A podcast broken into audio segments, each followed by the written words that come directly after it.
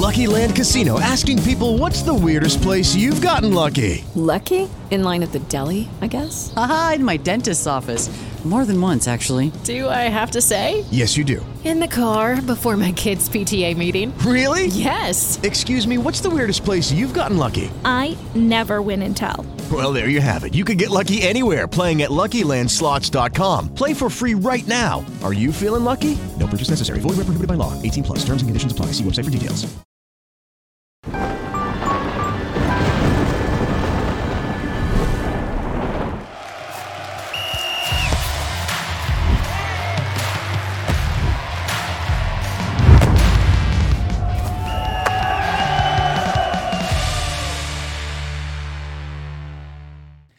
Fala galera, bem-vindos ao Flow Esporte Clube, eu sou o David Jones, tô aqui com meu irmão Igor, tudo bem, cara? Tudo bom, cara. Aí, a camisa legal essa aí. Isso aqui, ó. É, do tecladinho, né? Controlinho. Do games, né? Do games. É.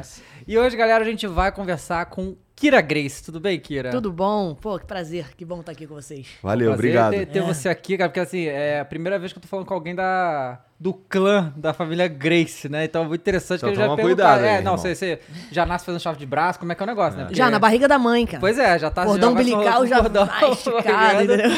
E, galera, antes da gente começar, lembrar vocês da nossa patrocinadora, a Bet Nacional, que tá apoiando a gente, que é a maior bet dos brasileiros, maior bet nacional, né? O nome já diz aí. Você pode entrar lá e começar a fazer seu jogo, começar a profetizar. A partir de R$1 no Pix, você já consegue jogar e se divertir, fazer todo o jogo ser muito mais emocionante quando você tem lá o seu placar exato, número de cartões, escanteios, todas essas coisas aí. A gente tem um link aqui, o profetizou.com.br, tá no QR Code também, entra lá pelo nosso link, ajuda pra caramba. Então entre, dê uma olhada, se inscreva, faça lá a sua conta e apoia a gente também e a Bet Nacional pra ficar sempre mais divertido aí as suas jogatinas, tá bom? Temos uma aí, figurinha hoje, né? Da Kyra. Ah, que legal! Adorei. Caraca. Ó. E pra resgatar essa figurinha que vai ficar disponível só por 24 horas depois, ela some. É só entrar em NV99... É que eu fui ler o código ali, achei engraçado. NV99.com.br/resgatar. Você vai usar o código que não podia ser outro, que é Jiu-Jiteira. É assim que escreveu? É, Jiu-Jiteira. Aham. Olha lá. Tá certo. Então, entra lá, nv99.com.br/resgatar, o código é Jiu-Jiteira. Como o Dave falou, você tem 24 horas para resgatar isso aí. Depois a gente para de emitir e só vai ter acesso quem resgatou. Então entra lá, completa a tua coleção, adorne o seu perfil, deixa ele mais porradeiro. E é isso. Pra mandar mensagem também, lembra que é, né, nv99.com.br/Flow Esporte Clube. E hoje ouviremos, assim, excepcionalmente, a voz transante de Jeanzão. Salve, salve família, que saudade!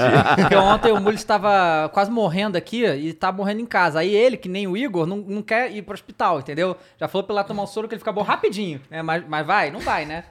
Alguém tem que brotar lá pra ver se tá... Caraca, eu tomo de revesgueio. Eu tô quieto aqui, de repente. Foi criticado pelo Jean agora há pouco, entendeu? Não, eu sou criticado o tempo inteiro aqui, pô. Mentira. Pô, eu preciso trabalhar, cara. Papo de ir pro hospital. Não, você tá precisando de soro mesmo? Hã? Você tá precisando de soro? Não, ele não, mas o outro que tava aqui precisava. Não, é que o outro moleque tava... Quando você tava aqui com a dor nas costas, eu fiquei preocupado. É, porque eu tô com a dor nas costas mesmo. Pô, caralho, tô sendo cornetada daquela Kyra, mano. Com a dor nas costas, cara, antes de gravar, meu Deus, eu não consigo. Mas eu vou te falar que essas coisas de trabalho é foda, né? Quando eu trabalhava em empresa, assim, normal, né? Tava com coisa... Empresa normal. É, não, empresa normal, não trabalhar pra si mesmo, sabe? É que isso aqui é meio maluco. É, totalmente. Aí você... Sentia a dor de garganta, um negocinho, sentia meu mal, vai pra casa. É verdade, boa. Verdade. Aí eu lembro eu atestado de 10 dias. É isso claro. Aí. Mas aí, quando você tá trabalhando pra você mesmo, que já era o meu caso há uns anos atrás, eu me orgulho disso que eu vou falar agora, mas eu não deveria me orgulhar. Eu tive intoxicação alimentar insana, tá? Insana. Passei mal, vomitei, desidratei, fudi, tem que ir pro hospital. E no caminho do hospital, só me preocupava. Caraca, eu não gravei os vídeos que eu tinha que gravar. Aí fui pra lá, tomei o soro. Aí minha mãe médica foi comigo, ela falou assim, não, você vai tomar... Eu tomei Bezetacil, sabe qual é? Que em teoria dói pra cacete, mas eu tava tão transtornado que eu nem senti, um pouco insano. Aí a minha mãe falou assim, ó, você vai tomar esse soro, você vai ficar bem, mas depois você vai desabar e tem que descansar, não vai ficar mal. Eu falei, tá bom, cheguei em casa, o que eu tinha que fazer? Deitar e dormir.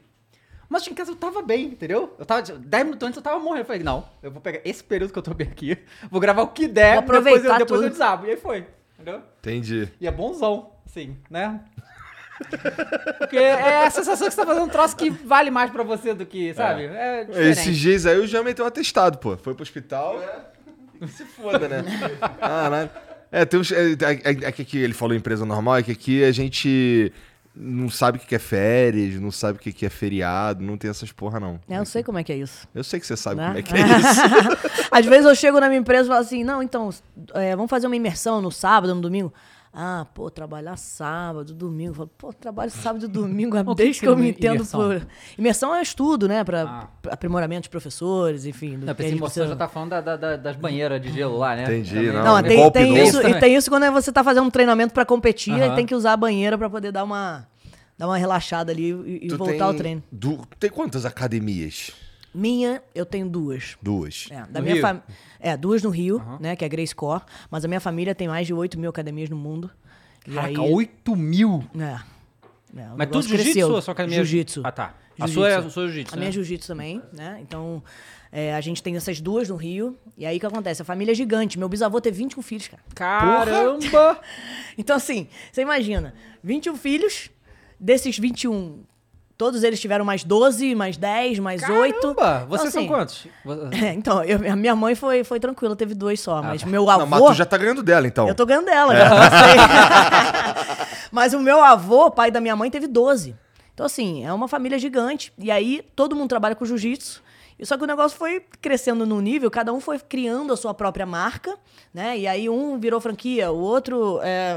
com marca própria, foi crescendo também. O outro virou certificação. Então, cresceu num nível que eu falei assim, calma aí, preciso, nessa loucura aqui, fazer o meu negócio, porque senão não vai dar certo, tá, entendeu? Certo, eu acho muito doido isso, porque assim, eu já acompanhei muito mais luta do que hoje em dia, mas eu acompanhei muito e tal, e a gente sabe da história, né? E assim, a família Gracie... Ela muda a história da luta, que foi criada no Japão, e os caras têm um histórico insano lá, e vocês mudaram tudo isso. E é um legal... Tipo assim, lá na... Meu irmão mora na Dinamarca, né?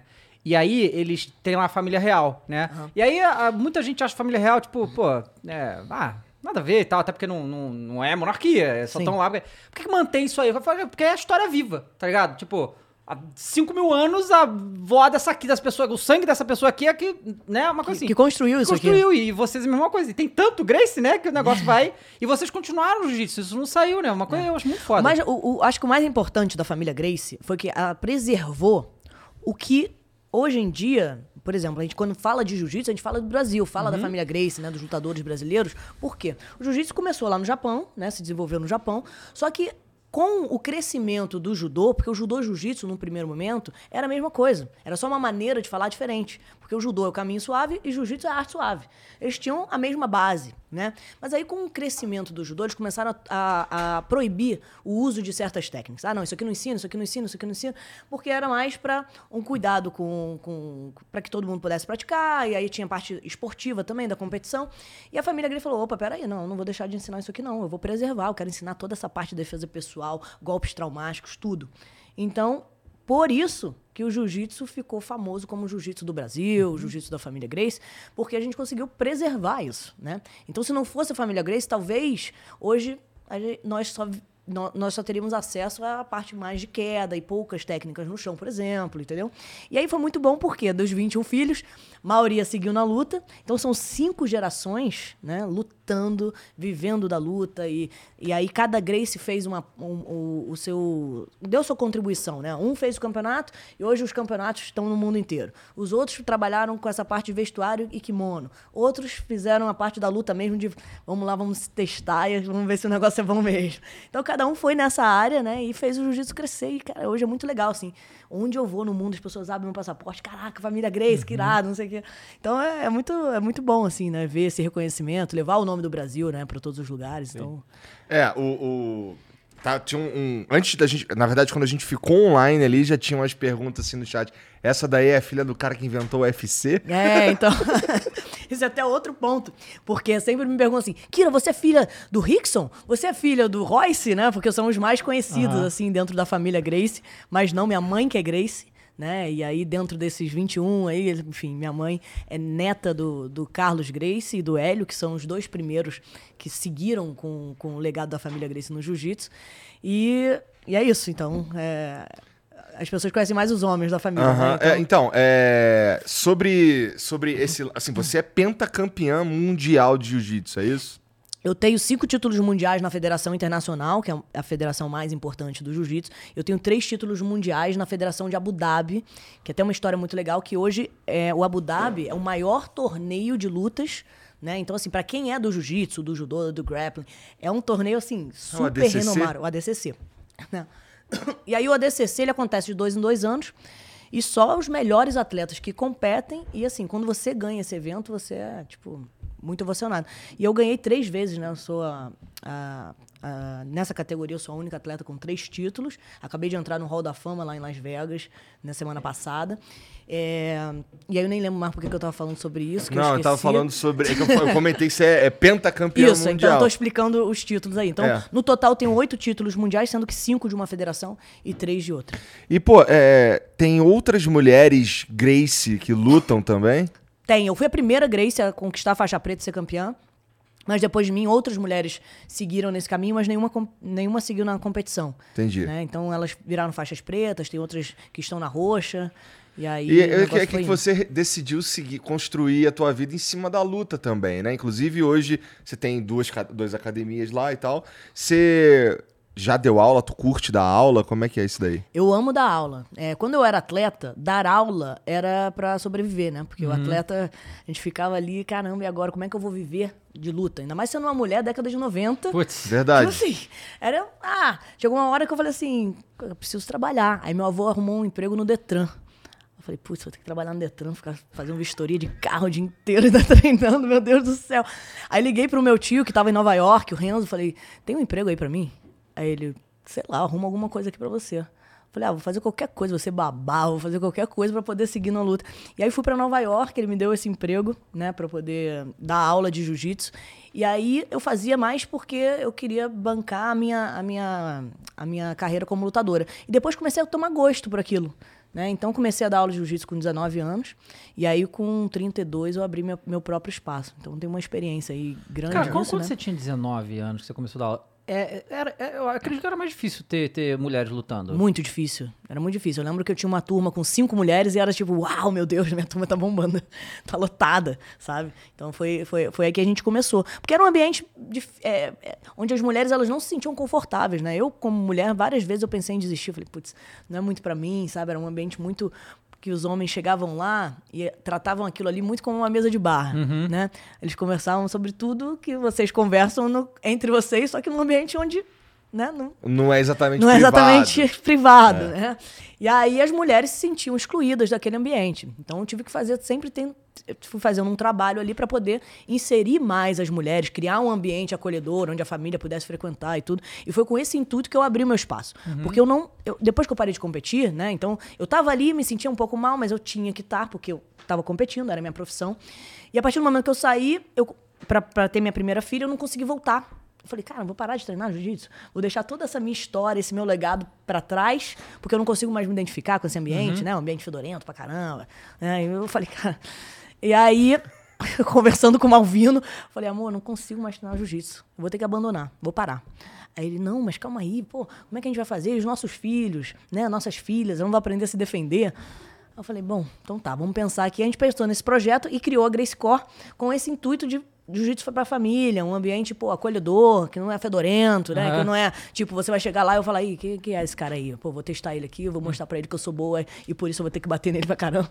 Então, assim, totalmente o oposto do que se tava ensinando nos espaços de jiu-jitsu tradicionais. Assim. E como é que vocês fazem isso na prática, assim, da academia? Pô, por isso que eu faço muito treinamento de equipe, né? Então, é trazer a cultura pro espaço, mostrar pra eles que, olha, como vocês foram ensinados... Não tá legal, vamos quebrar isso aí, tirar isso aí da nossa cabeça e mudar a maneira de ensinar. E aí, com o sucesso do negócio, as pessoas começam a falar, caraca, tá dando certo, sabe? Que legal. Hoje, a Gracie Core é uma das maiores academias do mundo.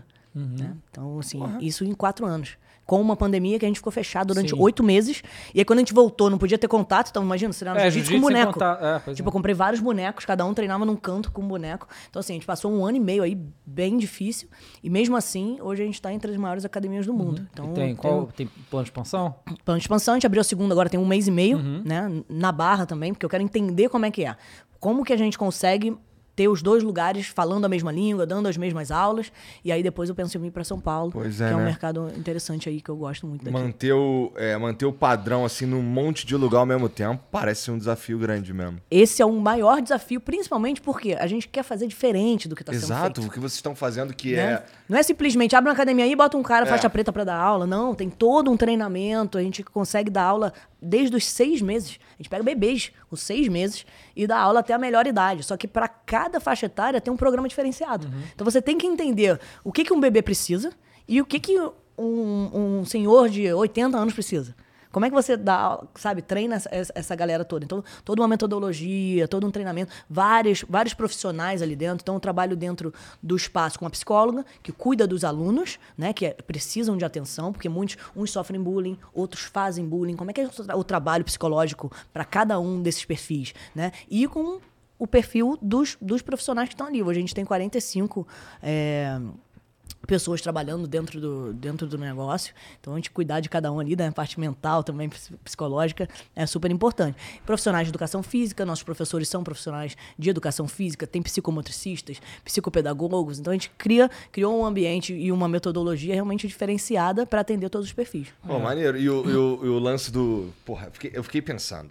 Um neném. Bebê de 6 meses.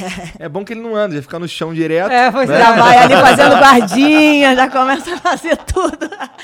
Pô, e eu fiz, o que eu faço? Eu tô com 3 filhos, né? Passei minha mãe nessa questão da família Gracie, mas também não fui no meu avô ali, que de 21 era difícil. É. Mas com 3 filhos eu fui testando em casa. E aí eu fiz uma imersão nesse mundo, né, do infantil. Assim que eu fiquei grávida da minha primeira filha, comecei a estudar tudo sobre... crianças, né? Desde a barriga até depois. E eu comecei a ver a importância que era você estimular precocemente os seus filhos na parte física, né? Que o físico estimula o cognitivo e aí você tem toda essa você começa a estimular o seu filho, ele vai ficar preparado para tudo.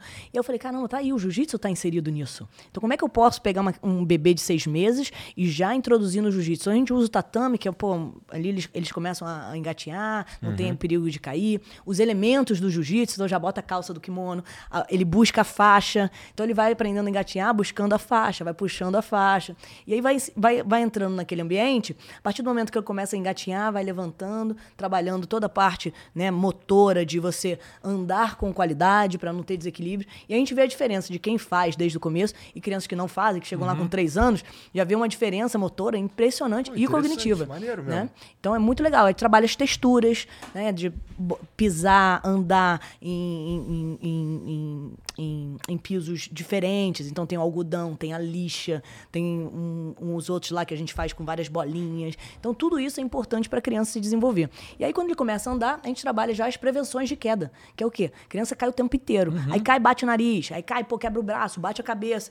Então, você começa a trabalhar essas prevenções de quedas com as técnicas de jiu-jitsu, que é incrível. Meu filho, ele sai correndo, cai, ele já bota a mãozinha. Então, as pessoas ficam assim, caraca, olha só. Eu falo, mas é treinável, sabe? E é muito legal que eles aprendem brincando. Tá com 1 ano e 8. Porra. 1 ano e 8 meses. E eu fui testando isso com todos os meus filhos, assim.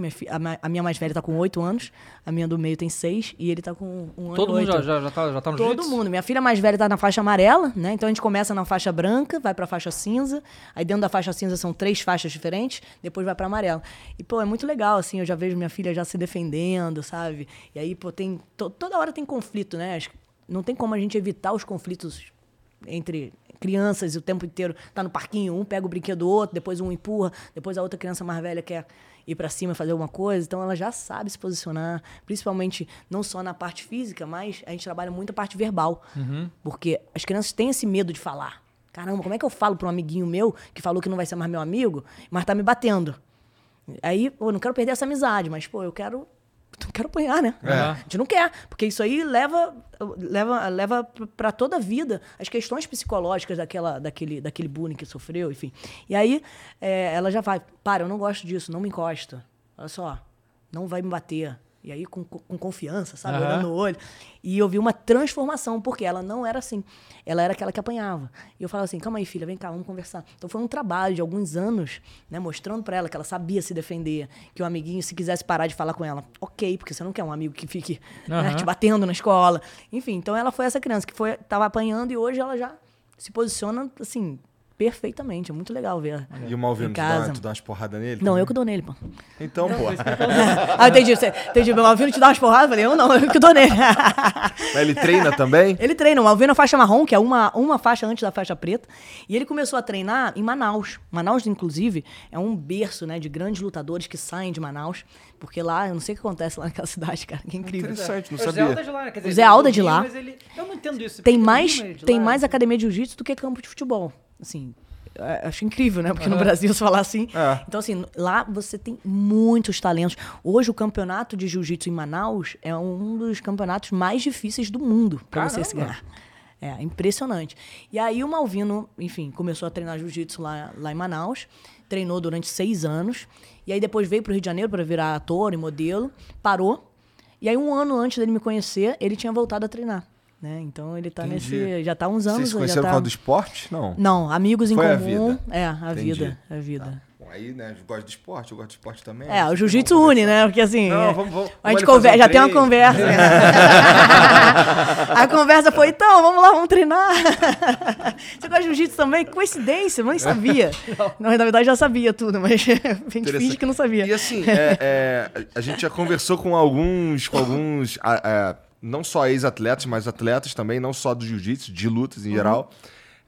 E uma coisa que chama muito a minha atenção em todos eles é como eles são todos muito controlados. Assim, eu pergunto, pô, tu já saiu na porrada na rua? Ele, pô, não é que eu nunca saí na porrada na rua.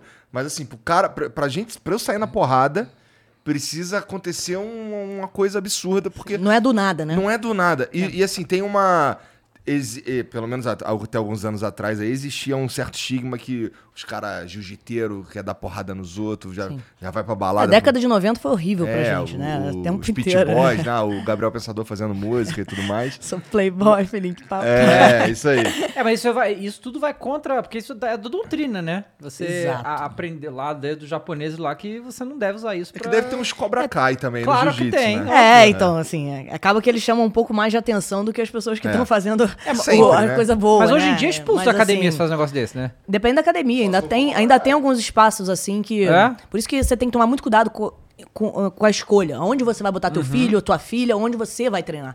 Porque o professor ele pode te influenciar para as coisas boas ou para coisas ruins também. Então tem que tomar muito cuidado com aonde que você enfim... escolhe treinar jiu-jitsu, né? Isso é até uma questão que eu tô levantando uma bandeira sempre para as pessoas se profissionalizarem, né? E buscando o quê? É o corpo, mente e espírito em equilíbrio, né? E quando você aprende a se defender, você tem que se tornar uma pessoa mais controlada. Você vira uma arma branca, né? Então, assim, imagina, qualquer coisa, vou chegar, vou bater nos outros... Assim, por mais que eu saiba me defender e tudo, a situação de você ter um conflito físico, né, e até verbal, é uma coisa que te deixa mal. Depois, no final, você volta pra casa, pô, cara, que situação chata, né? Você não volta bem. Então, assim, é você evitar o conflito nunca é maneiro, o tempo inteiro. Nunca é maneiro. Nem quando tu bate. Às vezes, até você tá com a razão. As pessoas falam assim, caraca, esse cara foi um idiota. Tá com a razão, mas, pô, vem cá. Beleza. Pô, vamos embora, porque não vale a pena, né? Pô, teve um caso agora, gente, um menino do jiu-jitsu, super campeão, Leandro Lô. Putz, isso aí foi absurdo, cara. Triste. Tomou um tiro. Entendeu? Foi lá, o cara ficou implicando com ele, pegando a garrafa. Ele, pô, peraí, cara, para com isso, me dá aqui, não sei o quê.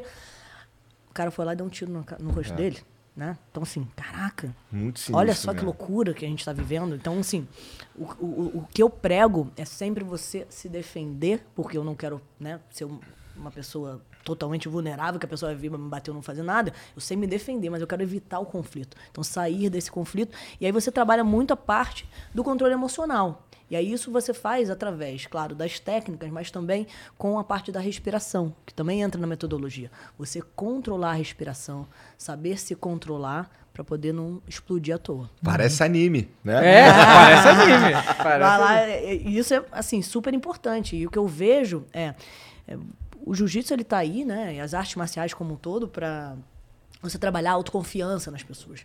Mas você não sabe, você não consegue controlar quem são essas pessoas que estão dentro do seu espaço, né? Se a pessoa Tem gente com índole ruim, que aprende para realmente fazer uma coisa que não é legal. Então, como é que você vai mapeando isso? Por isso que a faixa, né, quando a gente vai graduando um aluno, ela não pode ser assim, você tá lá 6 meses, toma aí uma faixa. Não, peraí. Ele, de repente, tecnicamente tá bom. Mas será que ele realmente merece essa faixa? Ele vai ter essa responsabilidade de carregar isso com, né, com respeito, né? Com esse cuidado com as pessoas. Então, a gente tem um cuidado muito grande em como graduar esse aluno. Eu não sabia disso. Eu pensei que os caras iam sendo graduados exclusivamente por causa da técnica. Exato. Tem umas academias que fazem isso. Então, a ideia, né, na minha o espaço, por isso que eu fiz diferente, é realmente dar a faixa somente para pessoas que realmente estão capacitadas e que tem que são pessoas legais, né? Eu não quero que uma pessoa saia de lá falando assim, eu sou faixa preta da Kyra. Uhum. Aí você vê o cara fazendo barbaridade. Não, isso não vai acontecer. Entendi. Então, a gente vai ali mapeando, conhecendo mais os alunos, vendo como é que ele trata outros alunos, como que ele se porta num treino quando ele perde, né? Porque isso aí você vai trabalhando o ego. Você vê no tatame como que é essa pessoa, como é a personalidade. Então, uma pessoa que, por exemplo, está treinando com uma pessoa que é menos graduada ou mais fraca fisicamente, e ela vai lá e com tudo vai querendo para machucar, você já vê que é um ego, é uma personalidade estranha, diferente ali. Então, você tem que, opa, peraí. Vamos começar, a gente começa a conversar com essa pessoa. E, cara, se ela não se enquadrar, ela tá fora do negócio. Entendi. Ela automaticamente vai ser tirada desse... Isso é legal. Porque assim, e aí você vê outras pessoas que, tem a técnica, tem a força, tem tudo, mas vai treinar com uma pessoa que está começando e tudo, e vai querendo que ela evolua junto. Então, vai com um treino muito mais... ao invés de ser competitivo, colaborativo, para fazer essa pessoa crescer também. E aí é muito legal, que aí você vê pessoas do bem, pessoas se aflorando ali, né? Com esse intuito. Então, tu parou só porque tu engravidou, foi isso? Não. Eu parei o seguinte, eu parei de competir no jiu-jitsu com 28 anos, e aí 27 anos, e aí eu tava migrando pro MMA. Uhum. Né? Eu tive uma proposta interessante, falei, isso aí é o... que eu ia perguntar em cima. Já matei sua pergunta. Eu tava migrando pro MMA, comecei a treinar, e aí, nesse meio tempo, eu fui chamada para fazer um teste na televisão, né, na época, e falando assim, Kyra, tem um programa aqui de luta, eu acho que, seria muito legal ter uma mulher falando sobre luta. Aí eu falei, será? Nunca tinha pensado nisso e eu era péssima falando. Eu era tipo assim, primeira vez que ligaram uma TV, uma câmera no meu rosto, eu comecei a chorar, eu gaguejava, e aí eu ficava travada, minha boca travava. Era pânico e terror. E aí me chamaram pra fazer esse teste, cheguei lá no teste, estúdio gigante, luz e tal. Aí eu, e agora? Não, Kyra, você tem que falar tudo que aparece nessa televisão, que era o TP. Uhum. Aí eu, tudo que aparece na televisão? Aí eu, calma aí, rapidinho. Olá, hoje vocês vão ver... foi horrível, foi pânico. Eu até tenho esse vídeo, às vezes eu vejo assim pra poder me motivar. E aí ele falou assim, Kyra, não tem mais vaga. Eu falei, não tem mais vaga? Tipo, na verdade era, você tá horrível, mas a gente não vai te contratar lá. Aí eu falei, caraca, aquilo ali me motivou de uma outra forma, porque eu comecei a buscar vários cursos. Comecei a fazer curso de tudo. De oratória, sim? Fiz de oratória, fono, desde como operar uma câmera, iluminação, áudio, tudo hoje eu consigo dominar. Não dominar a faixa preta, mas assim, eu entendo, né? E a parte de comunicação, que eu comecei a me desenvolver. E aí, um ano e meio depois, eu fui contratada. Uhum. Eu falei, cara, eles vão ter que me contratar. Agora, jogaram essa coisa. E aí, eu comecei a entender, nesse meio tempo, além dos cursos, eu treinava MMA, tá? Então, nesse treino de MMA, eu comecei a me ver numa situação que, era horrível, assim. E eu, como atleta e como pessoa, é horrível você se colocar numa situação pelo dinheiro, sabe? Uhum. Uhum. E aí eu falei, caraca, eu tô indo pelo dinheiro e não pela minha vontade mesmo de estar nisso aí. Cada vez que eu tomava um soco no rosto e tal, eu tinha que treinar, caraca. Não era, eu não tava com prazer. Uhum. E eu sempre lutei, nunca lutei mirando, quero ser milionária porque eu jiu-jitsu. Eu lutava assim, quero fazer meu nome, eu quero mostrar pra minha família que isso é legal, as mulheres podem ter o seu espaço. Era sempre por um ideal e nunca pela grana, né? A grana eu acho que é muito consequência do que você tá fazendo. E assim, no MMA, toma porrada, né? O jiu-jitsu é diferente, né? Exatamente. E aí eu falei, vou seguir nessa carreira da televisão. E aí segui, fiquei 7 anos trabalhando na TV, foi maravilhoso, foi muito bom. Mas ao mesmo tempo eu comecei a me ver longe do que mais me fazia feliz, que era botar o kimono e dar aula. Uhum. E aí a gente abriu uma academia. Entendi. Eu saí da TV para poder focar na academia e ensinar aos meus filhos, aos nossos alunos hoje, e poder contribuir com o jiu-jitsu da maneira que eu acho que eu posso contribuir, assim, de trazer uma nova visão, de trazer pessoas que queiram treinar pelo hobby, pela família, né? E pessoas do bem usando a arte marcial para um caminho construtivo na vida, assim. E nas academias, vocês têm, assim, porque quando a gente fala com outras pessoas que tentam imitar, sempre tem a galera que acaba querendo ir pra competição. Sim. Vocês têm alguma coisa destinada a isso lá? A gente tem, mas é separado do treino normal. Uhum. Então, assim, os atletas da Gracie Core, eles têm um horário de treino separado pra eles. Eles não vão treinar com um executivo que treina 2 vezes por semana. Uhum. É diferente o treino, é outro tipo de treino, outro tipo de conduta, o que eu vou puxar ali daquele aluno ou daquela aluna, entendeu? Então, a gente tem um horário específico para a competição. Legal. É, então... Eu sempre fico falando, né, que eu quero que a jiu-jitsu vire esporte olímpico, porque aí o Brasil vai ser top 5 quadro de medalha sempre, porque eles vão ganhar... Pois é, né? Eu acho que são 13 categorias de peso, né? Uma coisa assim? É. Então 13 masculino, 13 feminino, 26, vai umas 15 a gente pega de ouro, né? Não, eu também, eu torço muito pelo jiu-jitsu olímpico, mas, assim, não vejo no cenário hoje... próximo o jiu-jitsu virar olímpico pela questão de organização das federações e tudo. A federação mesmo principal, ela não busca muito isso. É. Então ela tá satisfeita, né? Tá tudo ali na mão dela, todo mundo vai lá e compete, e tá tudo certo, entendeu? Então, assim, eu acho que, não sei, eu não vejo uma solução a curto prazo. Talvez eu acho que o Abu Dhabi é mais fácil de entrar na Olimpíada. Uhum. Né? O Abu Dhabi é mais fácil, o sem kimono, porque aí você consegue, as pessoas conseguem entender mais o que está acontecendo, você consegue atrair pessoas de outras modalidades também, né? Atletas de outras modalidades para isso, e que está crescendo demais nos Estados Unidos. Esse evento que eu entrei pro Hall da Fama, a gente estava lá, tinham 20 mil pessoas dentro do ginásio. Né? Então, assim, isso é muito legal para uma luta de grappling, isso, assim, tipo, foi o maior evento que já teve até hoje. E eu acho que nesse caminho, eles querem que o esporte cresça, eles estão fazendo um marketing legal de botar em várias, não só para quem vive o jiu-jitsu, mas tentar sair da bolha, sabe? Uhum. Tipo, vamos mostrar para as pessoas que não conhecem o jiu-jitsu, mas que, pô, podem ir lá e vai ser um show. E foi um show, chegava, pô, telão e tudo, e várias coisas acontecendo ao mesmo tempo. Então não tinha só a parte de luta, tinha todo um cenário em volta que você podia curtir também. Então achei muito legal. Acho que nesse caminho a gente pode pensar no futuro aí... É porque, tipo, luta greco-romana é esporte olímpico, sabe qual é? O jiu-jitsu não é por questões burocráticas, tá ligado? Eu acho muito zoado isso aí. Mas esse... jiu-jitsu sem o kimono é bem diferente, né? Sim, não. Assim, a gente vê vários campeões que são de kimono e sem kimono, né? Que a gente fala no gi, né? Então, eu ganhei com o kimono, ganhei o sem kimono. Hoje, nós temos atletas que estão se especializando somente no sem kimono, tá? Então, tem atletas que, por exemplo, nunca botaram kimono e que hoje... o maior campeão hoje de grappling é o Gordon Ryan, que é um americano. E ele... quase um treino de kimono. Uhum. O treino dele é sem kimono, ele se especializou nisso e hoje tá voando, tá ganhando de todo mundo, assim, e tá num outro nível, sabe? Ganhando fácil, sabe? Essa coisa, a pessoa que fala, caraca, tá ganhando muito fácil. E é um americano, olha que legal, tipo... Antes era um evento que os brasileiros ganhavam tudo, e hoje a gente já vê outros países chegando no topo nesse evento. Tu acha legal mesmo, né? Era mais maneiro ter só os brasileiros ganhando? Então, sim e não, assim, quando... a gente tem que entender que o esporte, né, realmente o americano, ele coloca num outro nível, né? Quando você tem um ídolo, quando você tem um ídolo americano, aí eles incentivam mais ainda, eles vão botar um negócio pra crescer. Pro esporte, no fim das contas. Eu acho que pro esporte é muito bom ter um americano. Claro, eu sou sempre torcendo pelo Brasil, mas essa figura americana ali, esse menino, que ele fala muito bem, ele tá nas redes sociais ativo, então ele tem uma característica ali que é importante pra fazer o negócio crescer. Eu quero ver tudo crescendo. Claro. Quero que realmente, assim, o negócio cresça. No fim das contas, é bom pro esporte mesmo. É muito bom. Porque, assim, eu vejo hoje, né? Eu sempre tenho um termômetro, assim, quando eu viajo. E eu conheço muitas pessoas que treinam jiu-jitsu. A gente aqui no Brasil, todo mundo meio que conhece jiu-jitsu, né? Ah, pô, jiu-jitsu. Ah, já treinei. Ou então conhece alguém que já treinou. Mas quando você viaja pra alguns lugares, as pessoas nem sabem o que é jiu-jitsu. Uhum. Você bota no Google lá, os esportes mais procurados, o jiu-jitsu não entra nem nos mais pesquisados, sabe? Aí você fala assim, olha só o quanto que a gente ainda pode crescer. É verdade.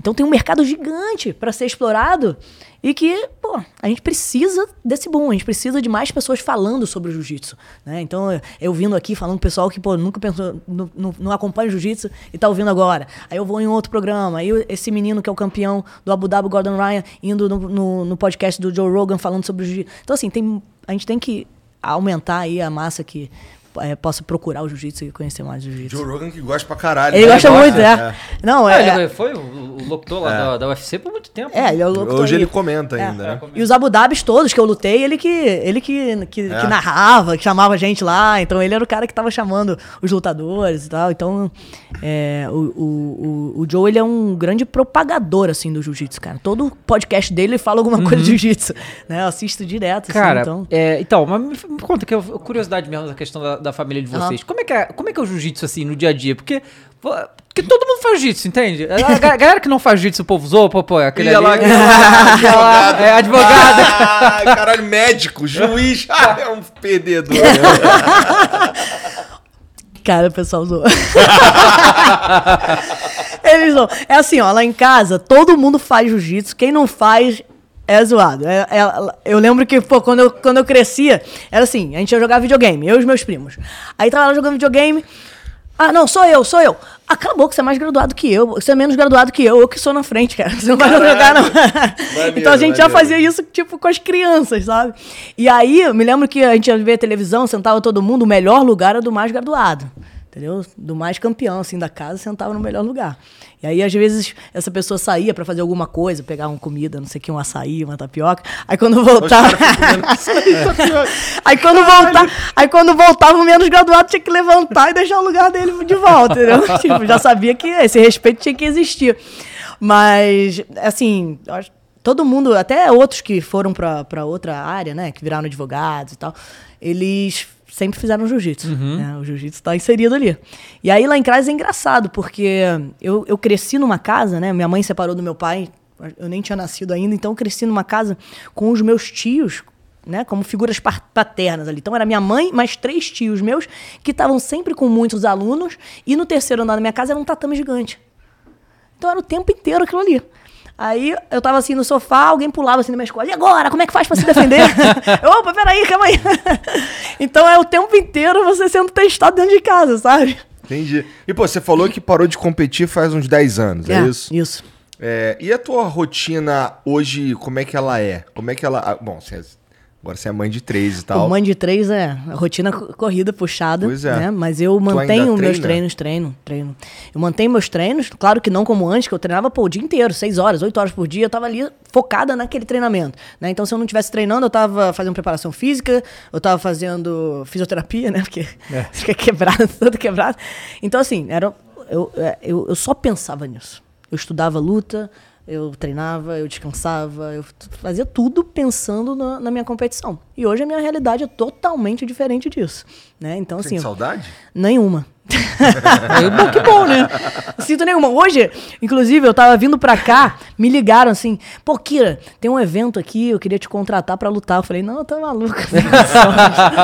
Não, Kyra, um dinheiro bom. Eu falei, não tá entendendo, cara, não tem condições disso acontecer. Porque, assim, eu tenho que parar minha vida pra voltar a treinar.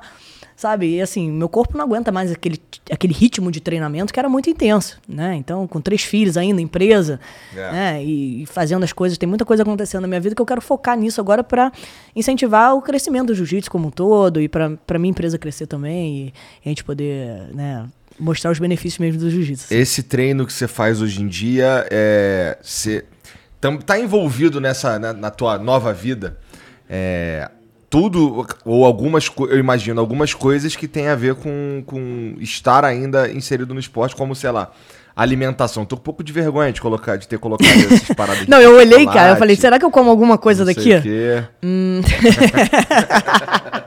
Ah, sei lá, tem umas castanhas. Não, a castanha eu gostei, dava pra comer. Mas assim, a tua alimentação ainda é regrada, a tua vida ainda é... regida, de certa forma, pelo jiu-jitsu? A minha vida é totalmente regida pelo jiu-jitsu como um todo, assim. Porque a minha alimentação, o meu exercício físico, ele não é pra eu competir hoje, mas é pra eu ter saúde. Eu penso, né, eu quero estar de kimono, dando aula, assim como meus bisavós. 90 e poucos anos, eles botavam o kimoninho, estavam ativos, né, estavam com um cognitivo muito bom, conversando. Então, assim, eu tô plantando hoje para colher lá na frente, e eu aprendi isso com meus bisavós e eu levo isso para minha vida. Agora, claro que eu não sou tão radical quanto eu era quando eu competia. Então, quando eu competia, eu sabia que, pô, não podia comer um chocolate de jeito nenhum, porque eu tava competindo, e aí eu era muito focada, assim, eu achava que se eu fugisse um pouquinho, isso poderia, né, ter uma consequência na hora da luta e tal. 8 assim, vezes campeã do mundo, né? Que eu pensava assim, tipo, você tem que... Eu pensava muito nas atitudes que eu tinha, e eu sabia que tinha uma consequência. Eu falava assim, não, calma aí, se eu comer esse chocolate aqui, eu vou ficar com um psicológico não tão bom e tal. Mas aí hoje, eu me dou o luxo de, sim, se eu tiver vontade de comer um chocolate, eu vou comer. Mas isso não pode ser uma coisa de todos os dias eu acordar e comer milhões de chocolates e pizza e isso e aquilo, entendeu? Então, é equilibrado, não faz parte, porém, da tua vida, mas... Exato, mas hoje eu tenho um equilíbrio que eu me dou ao luxo de poder comer certas coisas que eu sei que não fazem muito bem, mas eu como de vez em quando pra poder, né? E aí tu é aquela mãe socializar, que não deixa tua filha de 8 anos comer brigadeiro. Sou. Eu sou essa mãe. Mas vamos lá, eu vou explicar. Então, como é que eu faço na minha casa, né? Então, minhas filhas têm uma alimentação super regrada. Então, elas comem frutas, verduras, legumes, né? Enfim, tudo que eu faço lá em casa não tem fritura. Mas é uma comida normal, assim, arroz, feijão. Aí eu pego um macarrão de quinoa, então, saladinha e tal. Nada, né, muito diferente, assim, do tradicional, mas... Assim, não vai ter uma sobremesa todos os dias, não vai ter nada disso. Quando vai pra festa, pra elas não se sentirem excluídas do grupo como um todo, eu deixo elas escolherem um pedacinho de bolo, um brigadeiro. Mas não pode comer 20 brigadeiros, né? Não pode ser um exagero. Então, eu quero que elas tenham equilíbrio, mas que também saibam falar não às coisas que fazem mal pra nossa saúde. Então, que desde pequena elas já entendam que essas coisas fazem mal e que elas vão, né... Vão levando isso. É uma educação alimentar, né? Que elas levem isso pro resto da vida. Porque o quão difícil eu vejo hoje com os nossos alunos, o quão difícil é uma pessoa que nunca teve disciplina pra nada, come tudo, aí não faz exercício, faz isso, aí depois, putz, vou ter que fazer dieta. Aí vira uma dificuldade. Pô, caraca, não posso comer. Caraca, não posso comer. Aí fica o tempo inteiro. Ai, meu Deus, vou ter... minhas últimas horas aqui. Vou ter que fazer o exercício. Porque assim, se você não cuida da sua saúde, você uma hora vai ter que cuidar. Sim. Porque o seu corpo vai gritar. É uma questão de tempo. Então, se você pode fazer isso e já incentivar seus filhos desde pequenos a pensarem na saúde como um todo, desde a alimentação, ao exercício físico, ao sono, né, positividade, tudo isso que faz você ter uma vida mais saudável, eu faço com os meus filhos, né, para poder... É. Assim, o meu médico uma vez falou para mim que... Eu tô quase certeza disso, tá? Mas acho que falou que uma das poucas coisas que é comprovado que previne o Alzheimer é a atividade física, sabe? É exercício. E aí explica aí por que seus bisavós estão aí tranquilo igual fazendo. Porque não tem muita coisa pra prevenir Alzheimer, sabe? Porque é degenerativo e tal. Sim. Mas o exercício físico tem diversos benefícios. É comprovado que diversas doenças são prevenidas a partir do momento que você cuida do seu corpo, né? Nossa máquina que tá aqui. Então, assim, é ter uma qualidade de sono, é você comer bem, fazer exercícios físicos, cuidar da nossa mente, né? Pô, a gente fica muito adrenalizado de mil coisas. Eu faço todas essas coisas também, mas, cara, eu acho muito chato, cara. É que assim, é porque eu não nasci nisso, entendeu? Foi depois de velho. Mas qual parte que você acha chata? Tudo. Tudo. Regrar a alimentação, dormir no horário certo. Porque isso é importante também, cara. Dá 10, 11 horas eu tenho que... Não, eu tenho que dormir, eu nem sou no tema, eu tenho que dormir. Mas que você dorme 8 horas por dia, pelo menos? Sim. Né? Então, tá. E aí acordo cedo, e aí come... Né, tenta comer nos horários certos. Esse negócio do horário que é foda, porque as pessoas não ligam muito pra isso, mas é importante também você comer sempre no mesmo horário e tal. Mas é que vocês nasceram disso aí, né? Então é mais um hábito mais natural, né? Vou ficar caladão aqui, Genzão. Os caras falando de dormir no horário, os caras falando de comer no horário, comer certo, fazer exercício, caralho, tô totalmente fora dessa porra. Ontem eu tava vendo um negócio de televisão, aí tinha vários episódios, queria ver mais, eu olhei, não, tá na hora de dormir. Eu fui dormir, sabe? Foda. É disciplina, né? É jeito. Mas pra... assim, eu não tenho essa dificuldade, realmente, pra mim é muito mais fácil, tá? É muito mais fácil porque eu cresci assim. E eu colocava metas na minha vida. Eu falava assim, meu avô falava assim, minha filha, quero ver se você tem a cabeça forte. Eu falava, pô, avô, eu tenho a cabeça forte, eu tenho a mente forte. Ele, mente de campeã. Eu falei, o que você mais gosta de comer? Sei lá, chocolatinho, né? Aí ele... Então fica 2 meses até o campeonato sem comer um chocolate.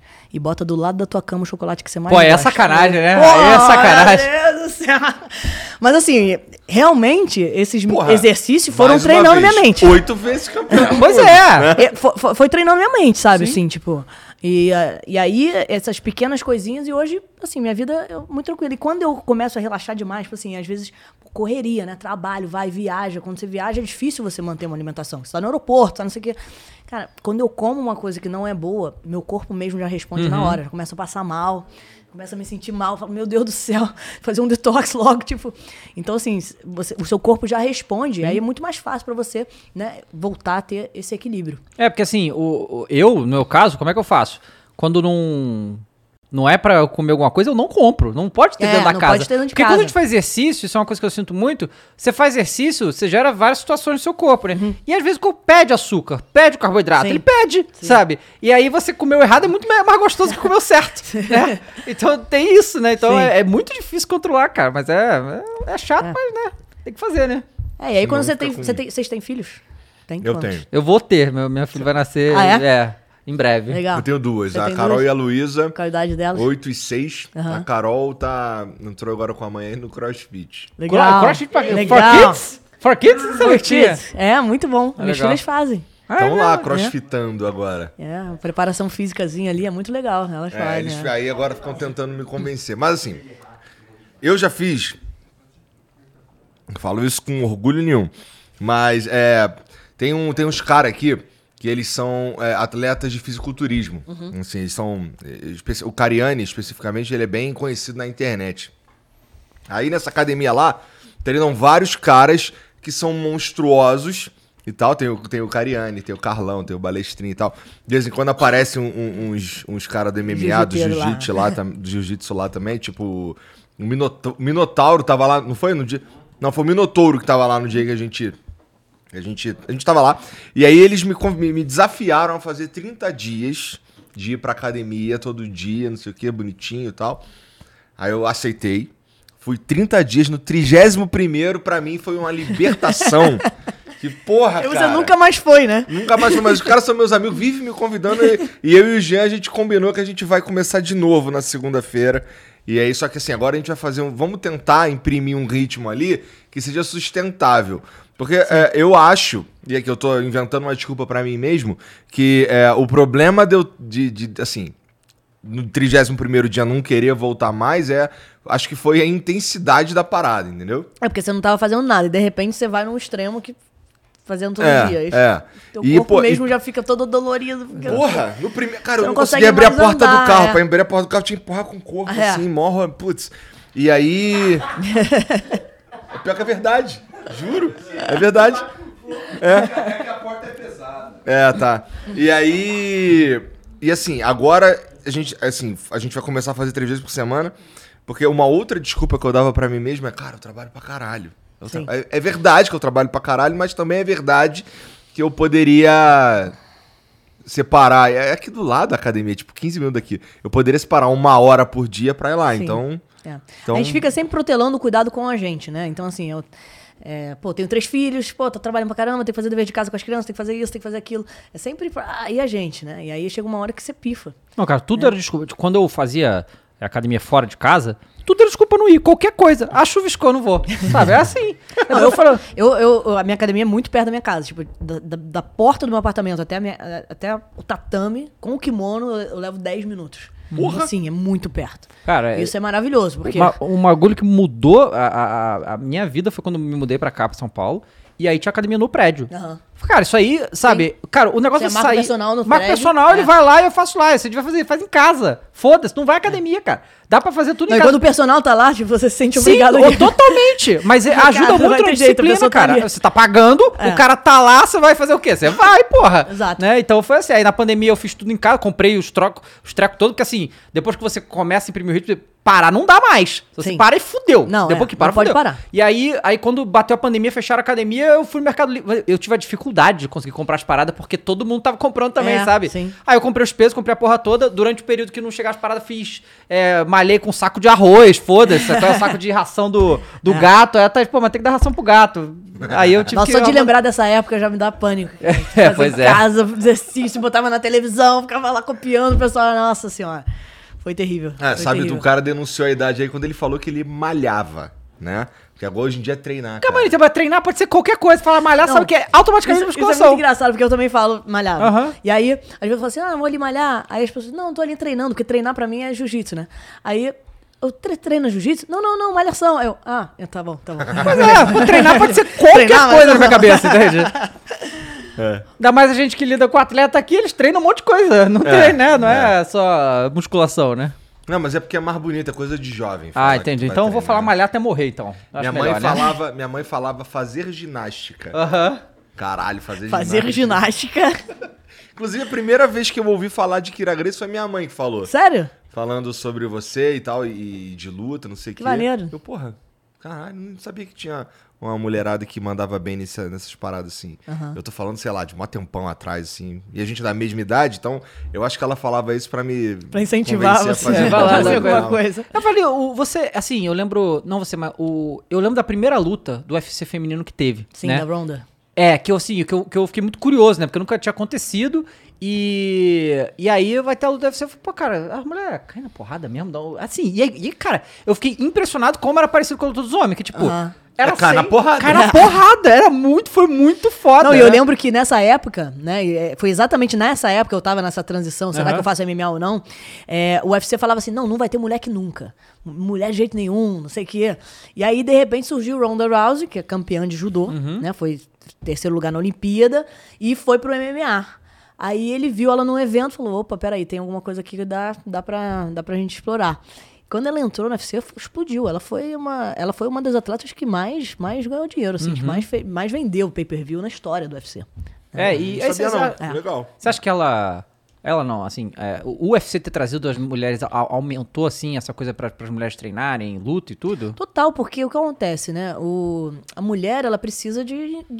Todo mundo precisa de incentivo, mas, assim, há um incentivo gigante para os homens, né? Então, assim, um homem que começa a competir no jiu-jitsu, rapidinho já consegue um patrocínio, já consegue um apoio, já vai... As mulheres não, elas têm que se provar muito mais, elas... Tem que ser uma grande campeã para começar a ter patrocínio, né? E aí, nesse caminho, você perde muita gente. Uhum. Então, quando o MMA abriu, as mulheres olharam e falaram, opa, existe uma oportunidade realmente de eu viver da luta, se eu for migrar pro MMA. Então, muitas mulheres migraram pro MMA nesse intuito, assim. E hoje a gente vê, pô, tem umas lutas femininas, assim, sensacionais. Agora a gente vai ter uma brasileira-americana, que é a Mackenzie Dern, que, pô, ela arrebenta. Ela foi campeã de jiu-jitsu, uma menina super, sabe, técnica. Ela vai fazer agora a luta principal do evento do UFC, se eu não me engano, na semana passada. Brasileira e americana? É porque o pai dela é brasileiro e a mãe é americana. Tá. Então, tipo, ela tem dupla nacionalidade, assim. Então, ela fala português, inglês e assim, ela leva uma mensagem muito positiva, assim. E aí, agora ela vai fazer a primeira luta principal do evento. Então, você vê, pô, pro UFC botar uma luta principal do evento, a luta principal do evento é o que chama todo mundo. Então, assim, é porque tá dando certo mesmo, né? Maneiro. Cara, e aí você saiu da Sport TV em 2018, não foi isso? Mas foi porque acabou o combate? Porque acabou o combate. Acabou, né? Não? O combate continua? Tá. Porque alguma coisa acabou desse negócio, né? Não, sabe o que acontece? O UFC saiu do Sport TV. Ah, tá. E aí o pessoal tá falando que vai acabar o combate. Então tem um burburinho aí que tipo, vai acabar o combate. Enfim, nem sei se vai acabar ou não, mas realmente vai dar um baque bem grande, né? Porque... Claro. Saiu o UFC, a UFC vai pra Band, parece, sei lá. Enfim, aí não sei como é que vai ser, mas... Curtiu esse tempo na TV?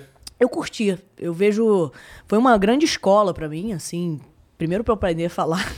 Tu fez um monte de discussões, tu já sabia. Não, mas no vivo é diferente, né? Tá ao vivo. Pô, agora você vai apresentar um programa ali, vai puxar um UFC, o evento gigante, é você que vai chamar a galera. Então tudo isso foi me preparando pra hoje eu... Hoje é tudo internet, né? Curso online, palestra. Então, isso me preparou porque eu vivo hoje. Então, eu sou muito grata. Ao mesmo tempo, cara, eu não sei. Eu não nasci pra ter patrão, sabe? Ah, sim. Então, assim, eu não consigo, tipo... Tinha coisas que eu me incomodavam, assim, mas que não é o meu perfil. Eu quero fazer eu ter a minha responsabilidade, mas eu tocar meus negócios. Você que quis sair pra tocar seus negócios? Eu pedi pra sair. Né? Começou... Porque acontece, eu tinha um acordo que era o seguinte, eu fazia os eventos principais do UFC. Só que o UFC começou a ter evento pra caraca. Os eventos chatos pra caraca também. E aí, pô, não aguentava mais. Tipo, tem certos eventos que eu falo assim, caraca, vou ter que falar esse evento aí muito chato. E aí, vários eventos nacionais também começando. E aí, eventos nacionais que, putz, não dava. E aí, eles botavam pra fazer tudo. Eu falei pra eles, não dá, não consigo. Todo dia eu tô fazendo um evento. E a gente tinha um acordo aqui de fazer os eventos principais. Enfim, eu sempre tive uma vida fora do Sport TV. O Sport TV nunca foi, assim, só aquilo ali que eu fazia, né? Eu tinha outras coisas. E aí eles, não, Kyra, agora a gente não... Agora mudou aqui o cenário, a gente tem que fazer isso, a gente tem poucos comentaristas e tal. E aí nisso eu achei melhor sair e focar nas minhas coisas, né? E qual que foi o evento que tu tava lá e que foi o mais marcante pra tu? Foi o primeiro? Foi qual? O primeiro foi muito bom. Foi né? Qual o primeiro? Foi o George St. Pierre, se não me engano, fazendo a luta principal. Foi muito bom. Os eventos que a gente viajava pro evento eram sensacionais, assim. Então, eu tô falando daquele evento do Anderson Silva com o Vitor Belfort. Porra, foi demais. Aquele ali foi, sim, foi uma virada de chave, onde todo mundo realmente começou a ver o UFC aqui no Brasil, né? Parava em todos os lugares. Todo mundo queria muito essa luta, né? Todo mundo queria muito essa luta. Depois, o Anderson Silva com o Chris Weidman, que ele quebrou a perna. Cara, aquela fase foi maravilhosa. Foi maravilhoso, né? Foi uma fase, assim, maravilhosa. Então, foi uma fase que eu vivi, que a gente viajava pros eventos. Então, era muito bom. Então, quem era o narrador que você mais estava junto?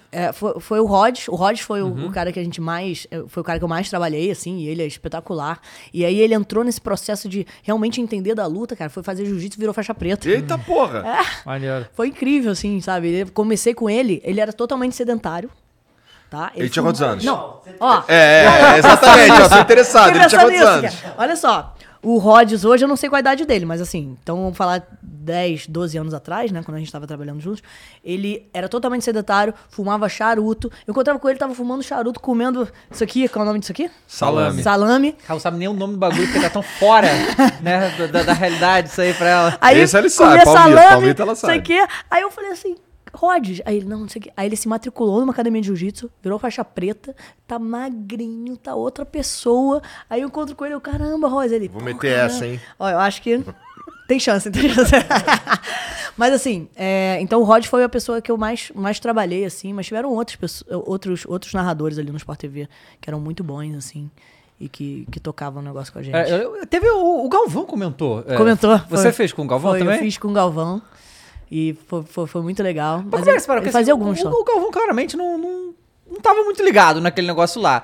Você sabe como é que ele se preparava? Ele perguntava pra vocês, pra falar algumas coisas e tal? Não, ele estudava, né? Claro que assim, é diferente a vivência de quem tá ali o tempo inteiro, né? Inserido na luta. Mas quando a Globo colocou o Galvão pra narrar um UFC... Mostra o tamanho do negócio, né? Mostrou que realmente eles estavam investindo no negócio pra crescer, sabe? Então, realmente, quando você coloca o Galvão dentro do esporte, cara, deu um boom enorme, foi maravilhoso. Foi muito bom pra gente, sabe? Essa luta do Vitor... Eu lembro que quando passava na TV aberta, né?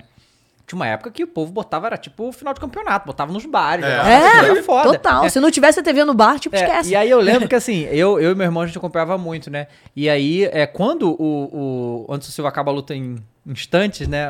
Com o Vitor Belfort lá, eu vejo muita gente que ficou puta com aquilo ali. Só que, pô, já acabou. E eu achei aquilo um dos bagulhos mais incríveis. Cara, porque isso nunca acontece. Sim. Então, aquilo ali nunca acontece. A luta durar 5 rounds decidir no ponto... Não, você conseguir fazer aquilo ali... Tem que ter uma genialidade, entendeu? Sim, claro. Não é tipo... né? Até porque, assim, o Anderson Silva, ele vence o cara cujo apelido era Fenômeno. Né? Sim. E tá voltando, se não me engano, o Vitor Belfort, depois do treinamento fudido e tal, foi... E o Vitor é muito conhecido aqui no Brasil, sim, né? Então, assim, foi super importante ali. A gente já faz que a gente tinha o José Aldo, o Lyoto Machida, o Anderson Silva, o Cigano, todo mundo campeão. Vários campeões, exatamente. E o Cigano, sim, o Cigano, né? Eu também lembro, a outra luta que marcou muito foi o do Cigano contra o Cain Velasquez. Cara, o Cain destruiu ele. Cara, depois daquele dia, eu falei, cara, esse maluco é um monstro. E realmente o Cain Velasquez é um monstro. É um monstro. O Cain Velasquez foi um dos melhores que já pisou ali. Agora, realmente, cara, o que você tá falando, eu tô lembrando o rosto do Cigano. Ficou, tipo... Não, ele falou na entrevista que... Eu olhava assim, eu falava assim, gente, para essa luta, por favor. Para essa luta. Tipo, eu tirava o microfone assim, né? Tipo assim, tem que parar. Aí o pessoal me olhava assim, gente, pelo amor de Deus, para essa luta, sabe? Eu lembro que na entrevista ele falou que depois do segundo round ele não lembra. Ele não lembra de nada. Impressionante que ele conseguiu aguentar, ele foi no automático, né? Tipo, ele foi indo, cara. Ele mostrou coração ali, mas, cara... Pois é. Sabe o que eu fico preocupada, assim, com essas lutas de MMA? É que o que vai acontecer a longo prazo, né? Porque, assim, é um esporte novo, né? Então a gente não sabe o que esses atletas vão sofrer lá na frente, quais são as sequelas disso tudo. Sim. Porque quando a minha família começou com isso, com os desafios, era entre artes marciais. E aí, a partir do momento que você não usa luva, você não... Cara, se você bater com isso aqui na cabeça de alguém... Opa, eu vou quebrar o microfone. Você quebra a mão. Sim. Então, assim... Quando você bota luva, você bate 500 mil vezes e a chance de quebrar a mão já diminui muito. Então, assim, não é a realidade de uma briga se acontecer, né? Então, assim, aí o UFC começou a botar luva. Aí, essa luva, impacto. Aí você bota pessoas lá que, cara, fazem lutas que você fica 5 rounds tomando porrada o tempo inteiro. sei lá, daqui a 20 anos, o que será que deve acontecer na cabeça dessa pessoa, entendeu? No futebol americano, isso que você tá falando... Concussion, né? Que eles então, que o wide receiver, não, o running back, é o cara que corre, que pega a bola e corre. Sim. Lá atrás, a expectativa de vida de um running back era tipo 30 e poucos anos, sabe? Porque... Todo... Esse é o que mais apanha, tá ligado? O cara que corre, ele só vai ser parado quando alguém bater nele. Sim. E quase sempre vai bater, não é toda hora que ele vai chegar no touchdown. Então ele apanha sempre. Sim. E aí a expectativa dos caras era muito baixa. No boxe também teve muito isso por muito tempo. Até eles inventarem regras pra segurar a onda e tal. Né? Só que então, realmente não tem base ainda. Aí se você pensa no MMA, antes de virar MMA, que era o vale tudo, né? Então confronto entre artes marciais, você não via o pessoal trocando muito, tipo, batendo demais, entendeu? Era, ali resolve, ou era um nocaute ou era uma finalização, entendeu? Porque não... Cara, e aí... Enfim, eu quero ver aqui na frente. Eu espero que a gente crie regras realmente para preservar mais esses lutadores. Outro dia me falaram que no futebol tem crianças que não podem nem cabecear a bola. Faz sentido isso? Ou, eu não sei. Loucura? Não, também tô por fora. Quem vai saber é os jornalistinhos ali, ó. Não tem um negócio desse? Pega o microfone aí, ó. Pega o microfone aí, ó.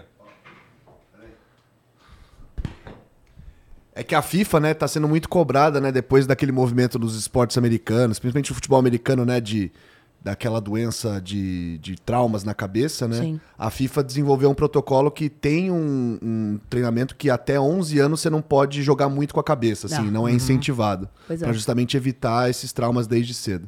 É, porque existe um negócio que é uma síndrome... Esqueci o nome. Mas é assim, uma coisa que fala quando você é pai e você fica estressado com seu filho e você quer brigar com ele, que você nunca deve sacudir ele. Tipo assim, você pegar a criança pelos ombros e fazer assim. Que era uma coisa que acontecia... Que acontecia na nossa época. Não, pois é. Pois é, mas você não fazer isso, essa sacudida, porque o cérebro, tudo aquilo, não tá ainda desenvolvido totalmente. Então, o que acontecia? Às vezes, a cabeça da criança ia pra frente e se abria pra trás. E podia causar um trauma. Isso é muito sério. Quando acontecia, era, tipo, muito sério. Então, né, é um negócio que... Então, crianças... Aqui não tá pronto ainda, então fica dando cabeçada e tal. Cara, quando qualquer jogador tem qualquer coisa na cabeça, ele não pode dar cabeçada também, tá imaginando a criança, né? Porque hoje tá começando muito cedo também, no futebol, né? A gente vê já a criança com 7, 8 anos já com contrato já, cara, impressionante, né? Profissionais. Tem umas pessoas que eu vejo no Instagram assim, eu falo, caraca, olha isso. Já vai dar salto e... Tem um menino lá, Arati Jim, já viram? Não. Cara, muito bom. Arati Jim, ele é profissional, tipo, de ginástica olímpica, e o pai introduziu o futebol. O garoto pega a bola, dá um rolamento, dá um salto, dá uma cabeçada e faz gol. Você fala assim, cara, que isso? Tipo, bizarro. Ele tem, sei lá, 7 anos. Recentemente viralizou um jogo do Sub-13 do Santos. Os moleques estavam jogando, parecia uma coisa insana, assim. Tipo... Mas gato, né? Tem um negócio de gato aí no futebol? Não, tem, mas não era o caso. Olha que eu tô sacando tudo de futebol, né? Caraca, olha só. Mas só falta torcer pro Mengão, né? Só falta torcer pro Mengão. Meu pai vai ficar pé da vida. Mas aí viralizou Sub-13, os moleques jogando que nem profissional já, cara. Sub-13, sabe? Então, né, tá muito precoce. Tem que ter essa preocupação, porque essas coisas é perigoso no futuro, né? Sem dúvida. E, pô, e a luta, como você tava falando, Kyra, esse lance de... soco na cabeça o tempo inteiro. Aí a gente já viu, pelo menos, o que acontece com alguns boxeadores, né? Eles ficam tudo arrebentado, dá um monte de ziquezira, então. O próprio Popó falou pra gente que ele teve uma luta, que ele lutou com o Whindersson, agora... Ele lutou agora com o Pelé, né? Mas essa outra aí não tem muita graça, né? Então não conta essa aí, né? Porque... e ele falou que... Foi rápida a luta agora. Nessa luta, assim, soltaram o Popó. Né? Soltaram. Abre a gaiola aqui e deixa o Popó sair. O Whindersson, aquele lance que você falou... Pô, o Whindersson não é exatamente um atleta, né? Assim, pô, ele já parou e tal, mas, né? Se preparou e tudo mais, não sei o quê. Então, pô, assim, todo mundo sabia que o Popó, se quisesse, matava o Whindersson. Então, mas agora foi um pouco diferente. Agora, pô, vai, deixa o Popó sair aí. Não, e não só isso, Igão. Na pesagem também teve isso que eu falar, teve um entendimento lá. É que eu acho que isso aí é sempre caô. Eu sempre acho que isso aí é caô. Eu acho que é caô. Não, mas eu acho que o Popó adorou, porque mas você vê que é um caô que vende, né? Que todo mundo fica falando disso, né? Claro. Tipo, quando você vê, você fala, caraca, aquela... Eu, por exemplo, comprei a luta porque eu via o highlight da pesagem, falei, pô... Maneiro, né? Maneiro. Comprei. É, porque o Popó falou pra gente quando ele veio que ele ia lutar, sei lá, 2 vezes mais, porque ele falou, não vou ficar matando uma porra na cabeça não, cara, né? Mas pra ele essas lutas são boas, porque assim, se ele tomar porrada na cabeça, ele vai dar mais do que vai tomar. Com certeza, né? Então, assim... Pô, pois é, eu fico pensando o que passa pela cabeça do cara que aceita lutar com o Popó. Né? Tipo, na luta de boxe, né? Que você tá indo pra área dele total. Pois é. E assim, aí você pega, né, o Whindersson, aí outros lutadores de MMA, assim, estão indo pra área do cara. Eu desconfio que esses caras só aceitam as lutas porque eles nunca foram lá na salinha onde o Popó guarda os troféus, guarda os cinturões. É só porque eu não lembro, porque tipo, eu lembro. Então, assim, eu sei da sequência invicta decente, tudo isso aí. Os caras são loucos, cara. Assim, que é doido isso, né? Porque o Popó, ele foi, tipo, um dos maiores da história antes da era da internet. É. Sim. Então, quando começou, ninguém sabia que era o Popó, Sim. tá ligado? Acho que a gente não tava ligado. Eu acho que foi bom pra caramba isso aí pro Popó. Com certeza. Cara. Pô, ele criou. Ele ficou muito mais conhecido, né? Por fazer uma grana que. Cara, qual a chance de um atleta aposentado fazer essa grana? Tipo, não vai acontecer, entendeu? Sim. Então você tá ali. Né? E na área dele, cara, tá ótimo. Assim, e é maneiro. Me chamaram pra lutar, hein? Lá na área dele, lá na Bahia, teve uma vez que a gente tava dentro do carro. E aí ele fez, sei lá, fez uma merda no trânsito e parou no sinal. O outro cara veio buzinando atrás, não sei o que, parou do lado. Você tava com ele? Tava. Aí abriu o vidro. Aí ele abriu o vidro, quando ele ia xingar o Popó, abriu o vidro também, o cara. E aí, Popó? Tudo bem, beleza? Tudo bom? Sabe que tu não mexe com o Popó, né, pô? Não, muito engraçado. Quando eu tava solteira, né, eu ia pras festas, assim, aí tinha a área VIP. Aí, pô, não tinha pulseira pra entrar na área VIP, eu olhava, assim, o segurança e tinha orelha estourada. Aí eu já chegava, osso. Aí, osso, Kyra, pode entrar. Entra aí. Já olho pra orelha, tipo, qualquer lugar que eu vou, já... Opa, orelha, pra ver se tem identificação ali. Tua orelha ficou arrebentada também? Ó, eu tô com o cabelo aqui pra tampar. Pra ver se vocês adivinham. É. Quando eu conheci o Malvino falou que ficou desesperado. Depois ele me confessou, ele falou, pô, fiquei desesperado. Porque eu ficava olhando pra você e ficava pensando, ai meu Deus, será que ela tem orelha estourada? E eu tava com o cabelo assim na frente. Mas olha só, nada estourado. Pois nada, é. Nada. Mas como é que pode a mágica? É. Só técnica, né? Ah, entendi. Só o Snoopy fica com exatamente. Quando você é técnica, você não tem a orelha estourada, entendeu? Só mas estoura por causa de quê? Porque o que acontece? É o atrito do ou do kimono, ou do seu parceiro de treino, né? Na orelha. Então você vai fazer alguma técnica de queda, alguma técnica que você foi pega num estrangulamento, alguma coisa aqui, e aí você vai tirando a cabeça, aí a orelha fica, ó, entendeu? Uhum. Então tem isso aqui, é como se fosse quebrar. Quebrou. Né? Quebra um monte de vezes. Aí vai inchando. A cartilagem. E aí, nisso, você vai inchando e aí fica tipo uma bolha, assim, tipo uma água aqui. E aí você tem que tirar, né? Com a seringa, você vai e você tira essa água. Você bota um anti-inflamatório, você cuida da orelha, ela volta ao normal. Mas a maioria não faz isso. Exato. É porque o homem não se cuida, né? Peraí, né? O homem não se cuida, né? Eles continuam treinando. E tem gente que gosta, né? Que pega a própria faixa e fica passando assim. Gente! Pra estourar. Eu já vi gente fazendo isso. Pega a faixa, aí você pega a faixa e fica aqui, ó. Tá. Ela dá uma estourada e aí o negócio vai inchando e eles gostam. Mas peraí. Eu gosto por quê? É, sei lá. O cara de jiu-jiteiro. É isso? É só por isso? Tem gente que gosta, né? Fazer o quê? Tem gosto pra tudo. É, tem gosto pra tudo, pô. Mas então você consegue cuidar da sua orelha, entendeu? Entendi. E assim, é bom até falar sobre isso, porque até um dos assuntos mais buscados na internet é esse. Jiu-jitsu deixa a orelha estourada e as pessoas têm medo de treinar jiu-jitsu por conta disso. Então assim, eu sou a prova viva, você não vai ficar com a orelha estourada. Somente se você faz um treino que não é um treino para a competição. Agora, se você faz um treino para a competição, tem maneiras de você cuidar. Então você tem protetores que você usa, né, que você bota, mas as pessoas não cuidam e continuam treinando. Né? Às vezes tem um campeonato, daqui a uma semana, e machucou, aí não vou botar o protetor, não quero botar, não sei o quê. E aí vai nisso, aí piora. Por quê? É como se você tivesse um machucado, né, uma cicatriz, aí você fica batendo em cima daquela cicatriz. O que vai acontecer? Vai ficar dura. Sim, é.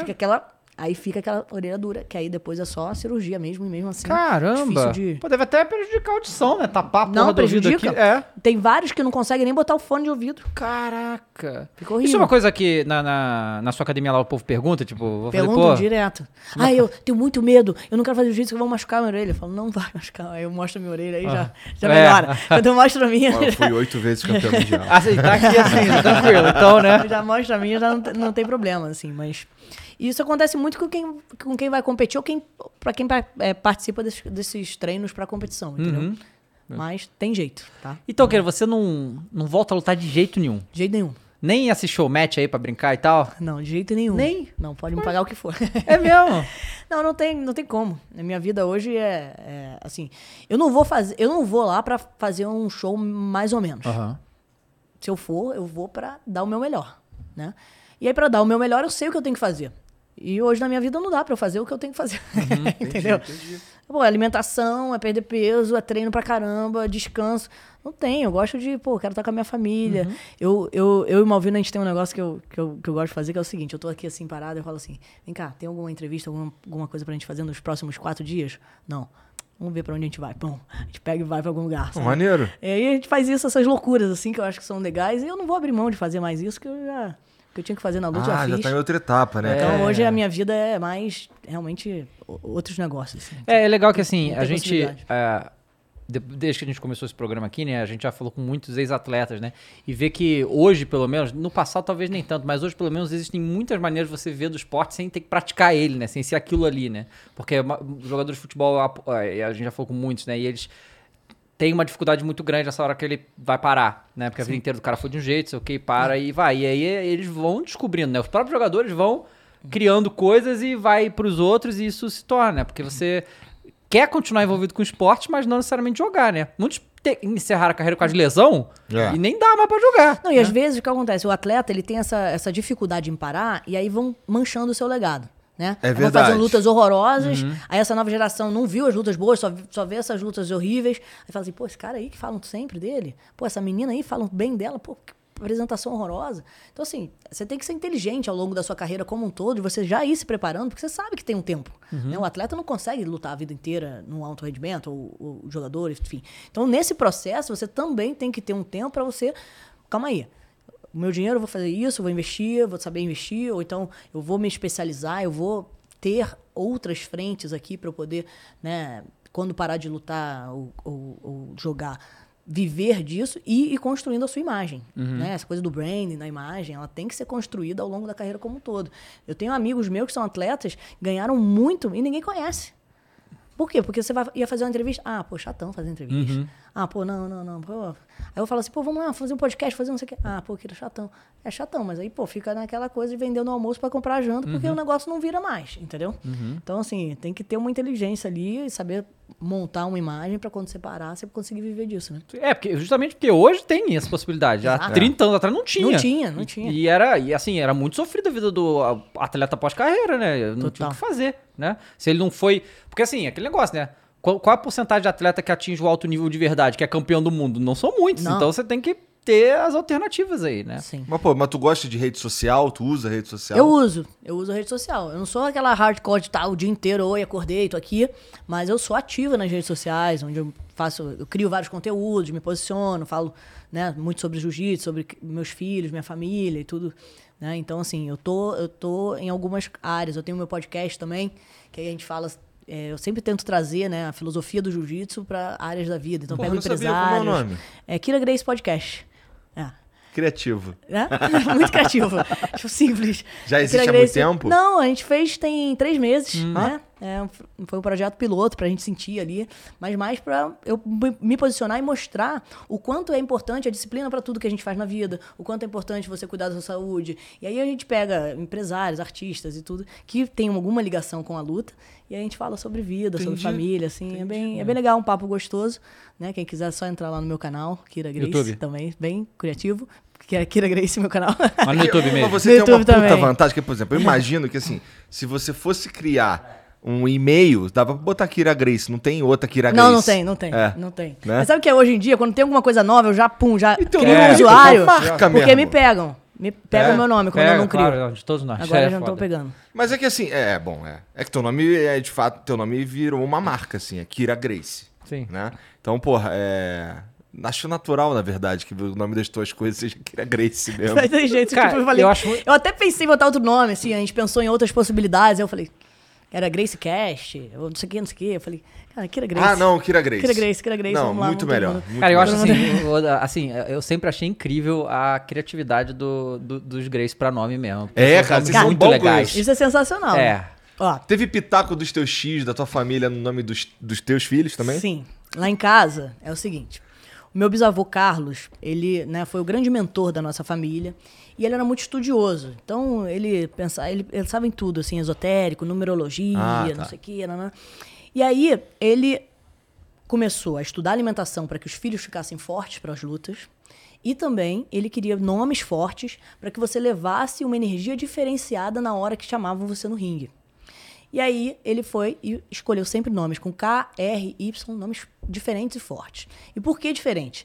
Ele não queria, ele queria que um Gracie tivesse a responsabilidade já desde que ele nascia, de ter um nome diferente, cara, de arcar com as responsabilidades das suas ações.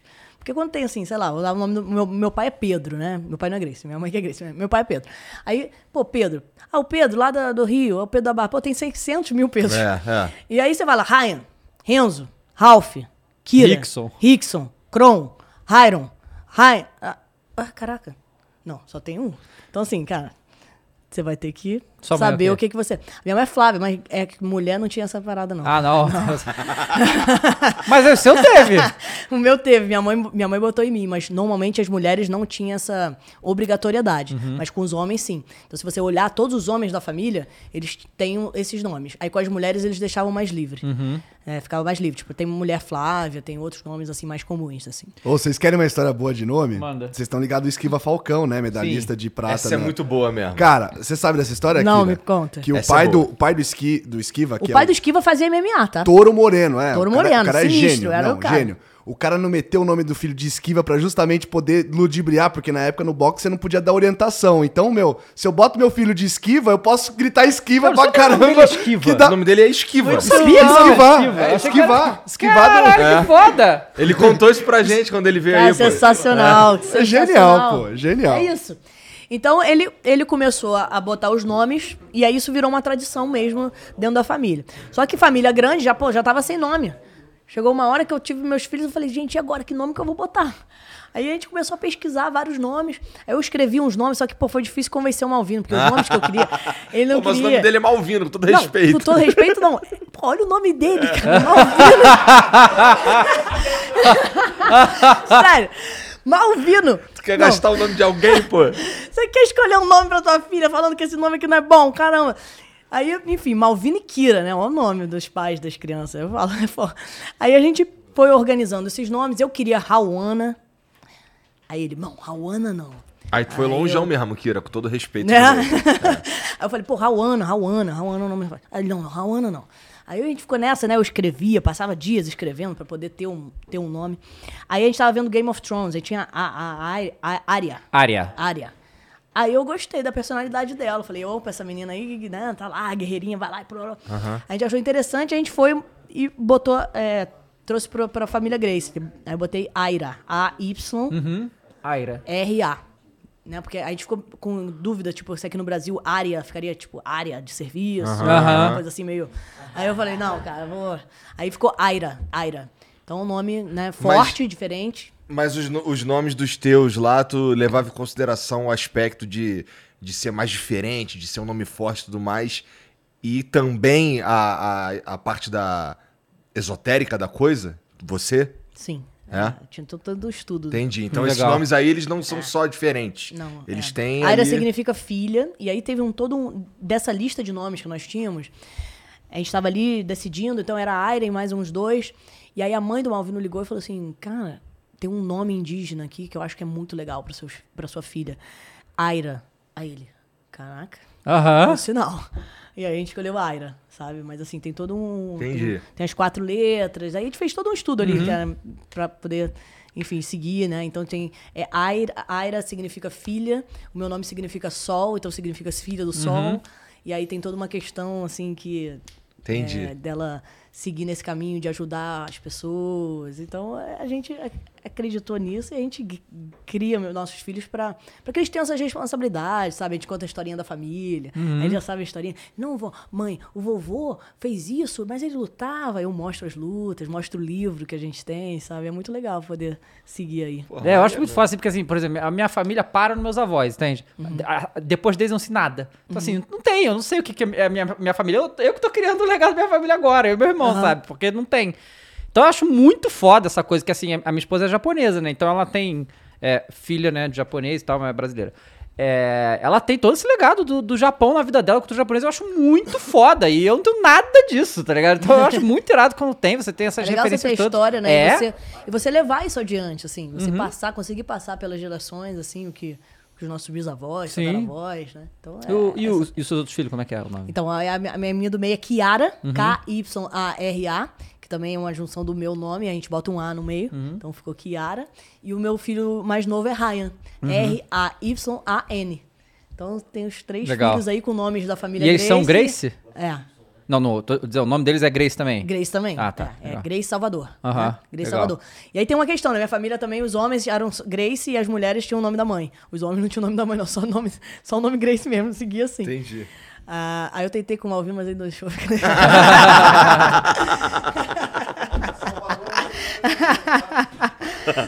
Aí falou agora Salvador. Aí ele ficou assim, não, amor, é porque o Grace Salvador. Vai ser uns Grace Salvador. Grace Salvador. Mas é muito bom. E foi bom porque, assim, o que acontece, né? No casal, o mais difícil é você convencer uma pessoa que não tem nada a ver com isso a seguir nisso, né? E aí foi bom que o Malvino também uhum. gostou da história, de fazer esses uhum. nomes diferentes. Porque imagina, ele chega e fala assim, não, quero que seja Paulo. Aí vocês vão ter que tirar para o ímpar.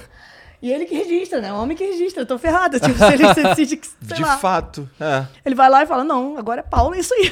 Tipo... Ainda bem que ele não fez isso. Ainda bem que ele é maluco, Deus, né? Pô, peraí, né? Ele é maluco, né? Peraí, né? Então, coisa que eu ia perguntar... Como você... é que... Rapidão. Como é que ela na tua casa não sai daí que tu é marrom? Não, você é marrom. Eu que mando. A gente fica brincando assim, ó, eu sou mais graduado, hein, Malvino? Olha lá, hein?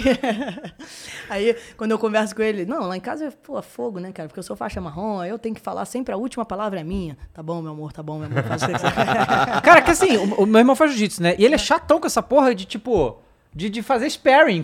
Cara, eu já peguei um dia, eu cheguei ele dando um eu-coloco na minha mãe. Não me larga, moleque. Não, só mostrar aqui. Fazem isso? Um pula pra cima do outro, assim, aleatório? Sim.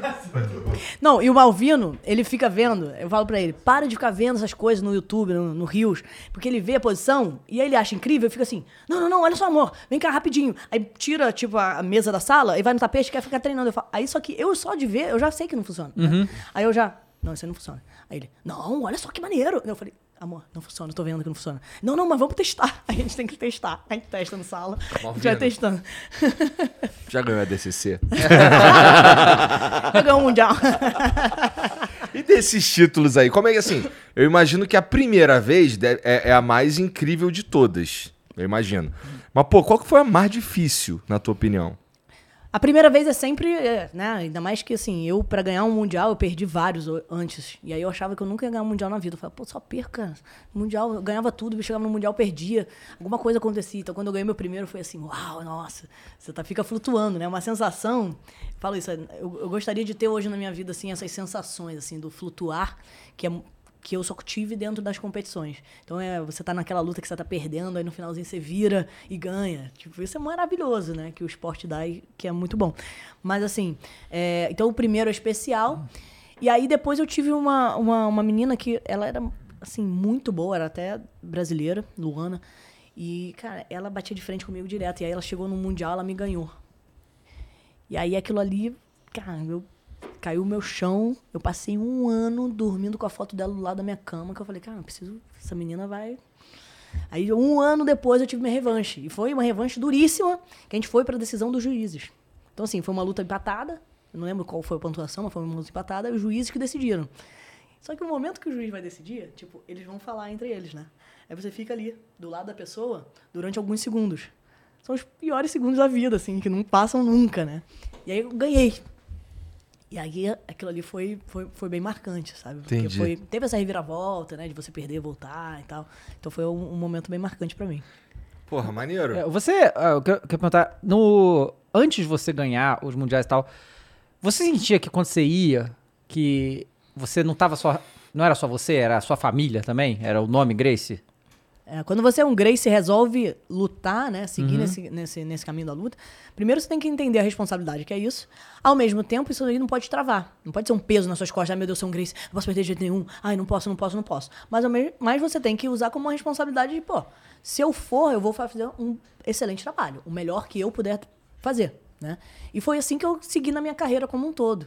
Então, eu usava isso pra me motivar. Tipo, pô, eu sou Gracie, então eu vou me motivar a treinar mais, porque eu quero... deixar esse legado. Eu tô aqui não só representando, não é a Kyra. Uhum. Pô, são 4 gerações antes de mim que fizeram um trabalho sensacional, né? E eu quero fazer o mesmo. Então, e o povo nesse campeonato já, pô, essa aí é a Gracie nova aí. Era a menina Gracie. Então eu chegava nos campeonatos, as pessoas já paravam pra olhar. Ia lá, a menina Gracie vai lutar, a menina Gracie vai lutar. Então, desde pequenininha, eu fui acostumando a lidar com essa pressão. Né? E foi bom que foi me blindando. No começo eu achava estranho, eu falava assim, por que que tá todo mundo parando, mãe? Por que que tá todo mundo me olhando, mãe? Sabe? Então, assim, eu ficava, às vezes, minha perna tremia pra caraca. Eu ficava, assim, em pânico, porque, pô, aquilo ali era uma pressão pra uma menina de 12, 13, 14, 15 anos, né? Que não sabia lidar. E depois fui aprendendo, né? Com as derrotas e vitórias e com muitas situações ali dentro do tatame que hoje são importantes pra minha vida, assim. Por exemplo, eu era uma menina muito explosiva. E não conseguia controlar minhas emoções. Então, assim, uma vez eu perdi por decisão dos juízes e aquilo ali me matou. Aí, ao invés de eu me controlar, eu xingava o juiz. Uma vez eu tirei meu kimono, joguei no juiz. Aí eu saí daquilo ali, né? E aí uma menina chegou pra mim e falou assim, poxa, eu vim aqui te ver lutar, mas eu não imaginava que você era assim. Aí eu, putz, tá tudo errado o que eu tô fazendo, calma aí, eu preciso mudar. Né? E aí eu tive um processo de autoconhecimento mesmo, de entender que, cara, se eu fosse escrever minha história daquele jeito, ia ser horrível. E aí comecei a trabalhar essa parte mesmo de controlar a minha respiração, de me controlar, de entender que eu precisava, né, entender que esse bichinho, né, da raiva e dessa falta de controle não podia me dominar, que eu precisava dominar. E aí, nesse processo, eu fui evoluindo, sabe? Eu vejo a importância que foi isso na minha vida, assim, como um todo hoje. Legal. Essas paradas, esse trabalho de respiração, esse trabalho de autocontrole... também passa pela família, é isso? A tua família que passa, que te passou isso e tal, ou tu foi correr atrás de outros especialistas? A parte da meditação, meu bisavô Carlos fazia muito, mas não foi tão passada quanto o jiu-jitsu em si, né? Quanto o código moral de você, ter lealdade, honra, honestidade, tudo isso. Então ficou um pouco ali só na parte do meu bisavô. Tá. E aí eu, nesse processo que eu me via tendo uma atitude que não foi legal, e aí, logo depois eu vi uma fã vindo tirar foto comigo. Ela nem tirou foto, ela só falou isso. E aquilo ali caiu o mundo pra mim. Eu falei, calma aí, eu preciso mudar. E aí eu comecei a entender onde que eu poderia procurar essas ferramentas, sabe? Pra essa minha mudança. Por exemplo, a torcida gritava, eu xingava a torcida, mandava calar a boca. Eu falei, cara, não posso viver assim, isso tá horrível. Sabe, isso estava me desconcentrando do mais importante, que era a luta. E aí, o Rickson, né? Que foi um grande campeão dentro da minha família. Ele fazia muito esse trabalho da respiração. E de controle da respiração. Aí eu falei, preciso fazer o que o Rickson tá fazendo. E aí eu procurei um mestre chamado Orlando Cane, que inclusive é um grande mestre, assim, ele tá vivo hoje, ele tem 87 anos. Caramba. Cara, ele é um cara, assim, que as pessoas deveriam conhecer mais, né, o trabalho dele. E ele foi essencial para que eu pudesse ter esse controle emocional através da respiração. E ele foi assim, ele treinou o Rickson, ele treinou o Bernardinho do vôlei, ele treinou a equipe de vôlei, ele é um guru que ninguém conhece muito, assim, poucas pessoas conhecem, mas que, cara, ele fez uma grande mudança, assim. E a respiração que ele faz, né, e todo esse controle emocional, não é só de você para e respira. Porque, cara, quando você tá com aquelas emoções, para e respira, você não vai parar de respirar. Mas ele fazia a respiração com o movimento. Você entender como você usar a respiração a seu favor para usar a força, ao mesmo tempo ter o controle emocional de, mesmo no caos, você ter calma. Então ele fazia tudo isso a partir dos movimentos, e aí você vai entendendo ali e levando isso para a vida, né? Então hoje eu sou, assim, uma pessoa totalmente diferente, né? Já há muitos anos, mas principalmente por esse trabalho. Ainda assiste bastante luta, Kyra? Eu assisto bastante, não como antes, né? Antes eu estudava todas as lutas, hoje eu assisto. Uhum. Hoje é hobby. Hoje é hobby, hoje é hobby. Entendi. Hoje é hobby. Mas assim, ir a evento aí já é demais também. Eu vou a alguns eventos, os mais importantes eu vou. Né? Então assim, teve esse evento lá em Las Vegas, agora eu fui homenageada, mas assim, seria um evento que eu iria, né? Tem um campeonato mundial, eu assisto, mas tá todo fim de semana, que nem era antes, não tem como. Né? Isso então... daí é o que tu faz no teu, quando você não tá viajando, com a Albina e com a tua família, é o que tu faz no teu lazer, é assistir isso? Quando é um evento grande, a gente para em qualquer lugar que a gente tá, a gente assiste. Né? E aí, como o Malvino gosta, é muito bom, porque a gente assiste juntos, a gente fica comentando, isso aqui, olha só o que ele fez e tal, que ela fez, e, enfim, a gente comenta das lutas, mas é hobby, vamos lá. Tipo, tu não joga um videogame? Não. Não jogo videogame. Meu hobby Caraca, é jiu-jitsu, é. Hã? Ler, escutar música. É, então, vamos lá. Eu tô tentando trazer tudo que eu... É porque eu sempre eu canalizo muito pro que eu vivo. Então, assim, minhas leituras hoje são muito de acordo com o que eu quero pras minhas filhas, né? Então, como é que eu consigo... ser uma mãe melhor, e aí eu falo sobre business também, então é sempre por alguma coisa do meu trabalho ou da minha família como um todo, mas assim, eu gosto muito de ler, eu leio no mínimo uns 4, 5 livros por mês.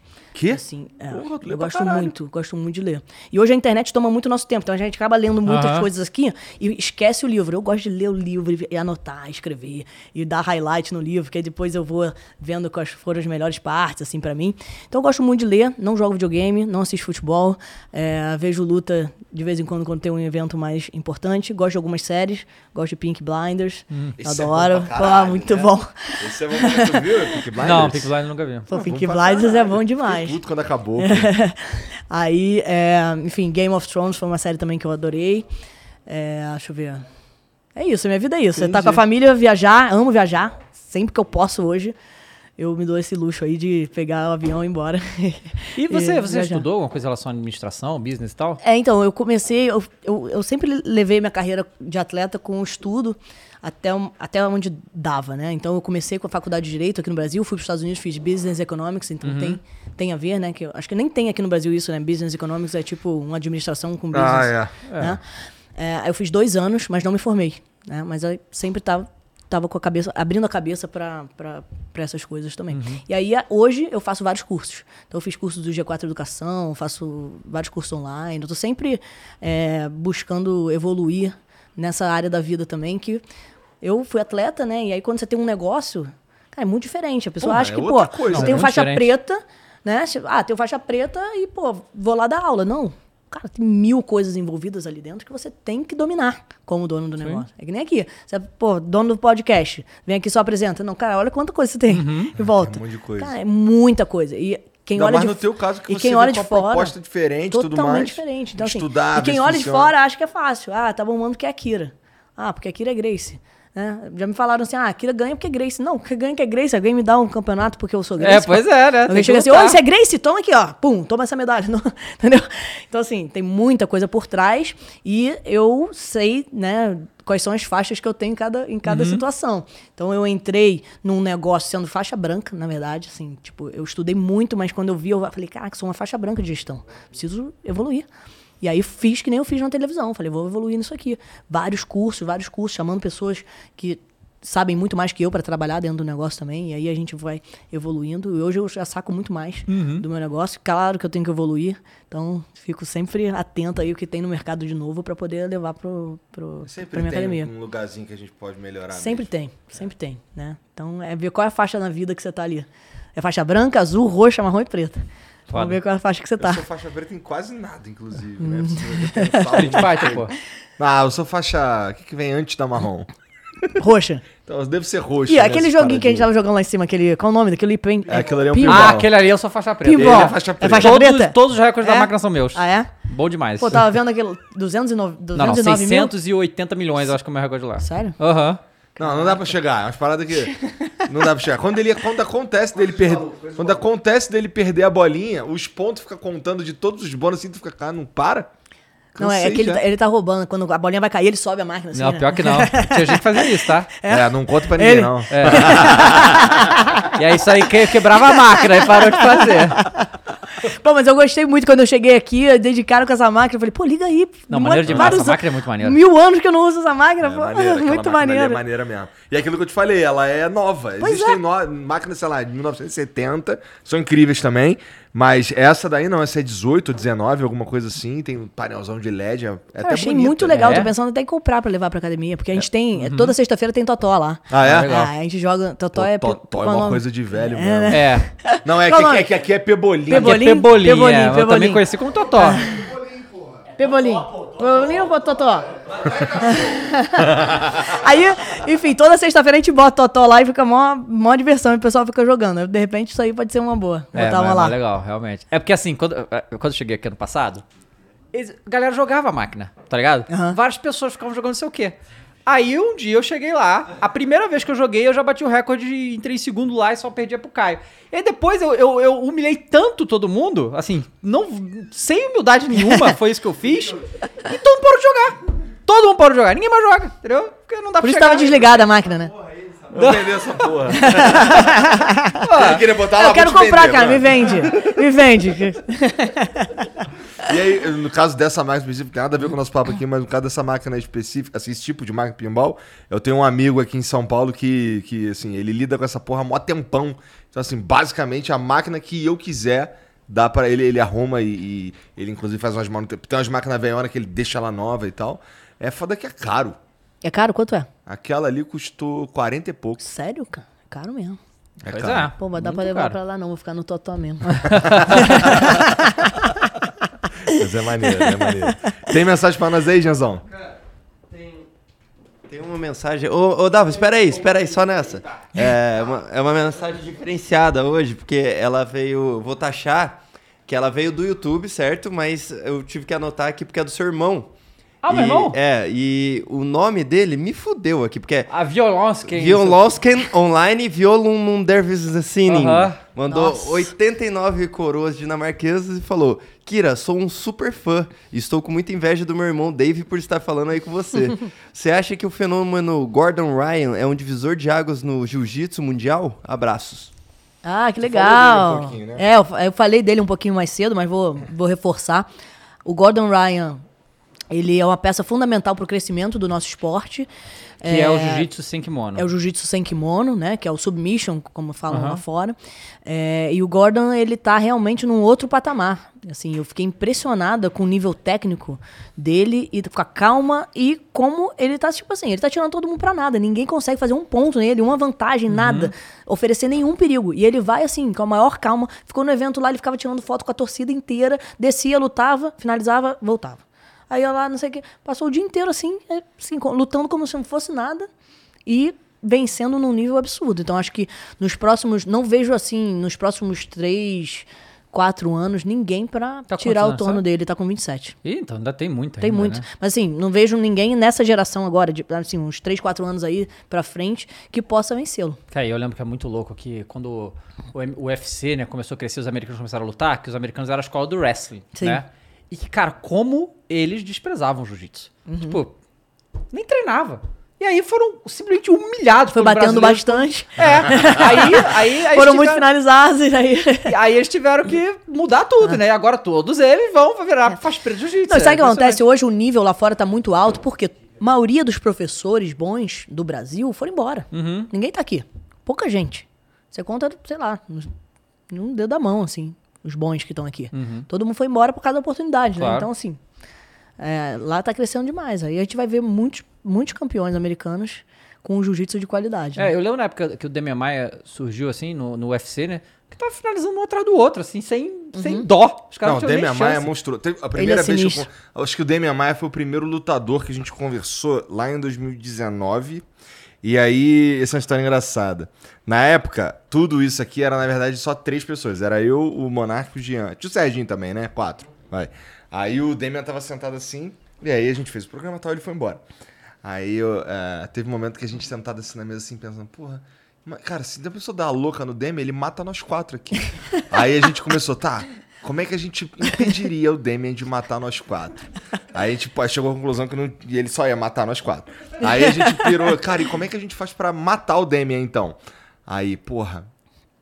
Aí a última coisa que foi dita foi assim, cara, tem que vir um cara na miúda por trás, pegou uma faca e dá uma facada no pescoço dele. Aí, pô, mas não adianta nada, ele bota a mão no pescoço, mata nós 4 e vai pro hospital. O Demian é incrível. A gente competiu muito, né? Porque ele é da mesma geração que eu, então a gente estava assim, nos mesmos campeonatos, eu acompanho a carreira dele desde novinho, assim. E ele sempre teve uma técnica muito fora da curva, assim, sabe? Sempre compenetrado. E um cara diferenciado, assim, que, pô, estudou, se formou em jornalismo. Então ele sempre trouxe um olhar diferenciado, assim, sabe? Ele é... E gente boa pra caralho. Ele tá comentando agora, o Abu Dhabi, lá esse evento de Las Vegas, ele que era o comentarista. Legal. Tá... E lembrando que caixa pra Kyra. Um presentinho aí da nossa patrocinadora Bet Nacional. Profetizou.com.br, não esquece de entrar lá. Tá dando presente. Já ganhou um crédito aqui pra poder apostar? Opa, a gente tá tentando, viu? Arrumar isso aí. É, pois é. Né? Eu gostei. Aí, pô, arruma aí, pô. Cadê? Eu ganho um presente e não ganho crédito pra apostar? Calma aí. Assim não. Pedido da Kyra Gracie, hein? Você não vai negar, né? Não vai negar. Manda aí, Jean, pra nós. O Ale Salvador mandou: salve, salve família. Kyra, a família Gracie tem um legado nas lutas, mas já teve alguém que foi criar a própria história num outro esporte? E você, tem alguma outra modalidade que te interessa? Abraço. Obrigada pela pergunta. Vamos lá. Na família Gracie, ninguém enveredou por outro esporte, mas o meu pai é campeão mundial de voo livre. E aí, eu tenho dos dois lados, né? Do lado da minha mãe, os campeões de jiu-jitsu, meu pai campeão mundial de voo livre, meu irmão agora campeão mundial de kitesurf. Meu irmão tá arrebentando no kite. Hoje ele é o primeiro brasileiro no ranking. Tá disputando agora em Marrocos, tá lá disputando agora o campeonato mundial. Ele arrebenta, ele tá assim, tipo, dá aqueles aéreos, pega tubo e... Cara, ele é incrível. Quem quiser dar uma olhada nele aí, Pedro Matos. Pedro Matos. É meu irmão. É. Você curte kite? A série dele no off é. Não, é que o Ale é nosso especialista em esporte, entendeu? Falou em esporte, ele é a nossa enciclopédia. Já fez tudo, inclusive, né? Pô, maneiro. Pois é, e meu irmão... E olha que a história é muito maneira com meu irmão, porque assim, eu comecei o kite como hobby, e aí cheguei lá em casa e falei, pô, vocês têm que aprender muito legal, não sei o que, ele era pequenininho. Aí eu falei, vamos pra praia comigo. Aí meu pai, tá bom, vamos. Aí ele foi. Ele tinha, sei lá, 13, 14 anos. E aí ele começou, e aí, cara, arrebentou. Hoje em dia ele vive do kite, cara. Traz ele aqui, cara. Vocês vão, pô... Não, ele tem uns vídeos alucinantes. Tem uns vídeos alucinantes que ele voa, tipo assim, um prédio inteiro. Aí tem um... Cara, eu fico olhando assim, eu falo, caraca. Outro dia eu fui pro... A gente viajou, não sei pra onde. Esqueci o lugar, cara. Pra onde eu fui? Algum lugar perto de Fortaleza ali. Aí...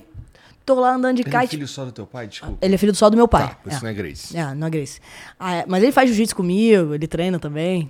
Aí eu puxei a barra demais, cara. Eu voei. Decolei. Só que eu não tenho, né? Habilidade. Quando eu decolei, eu falei, ferrou, uau! Cara, eu caí assim, ó. Pá, pá, pá. Aí eu comecei a ficar sem ar, porque eu não conseguia mais respirar, e a onda vindo. Aí eu saí da água assim, meu Deus do céu, Pedrinho, pelo amor de Deus, tem que andar comigo, porque senão eu preciso de alguém aqui do meu lado, senão eu vou morrer afogado nesse esporte.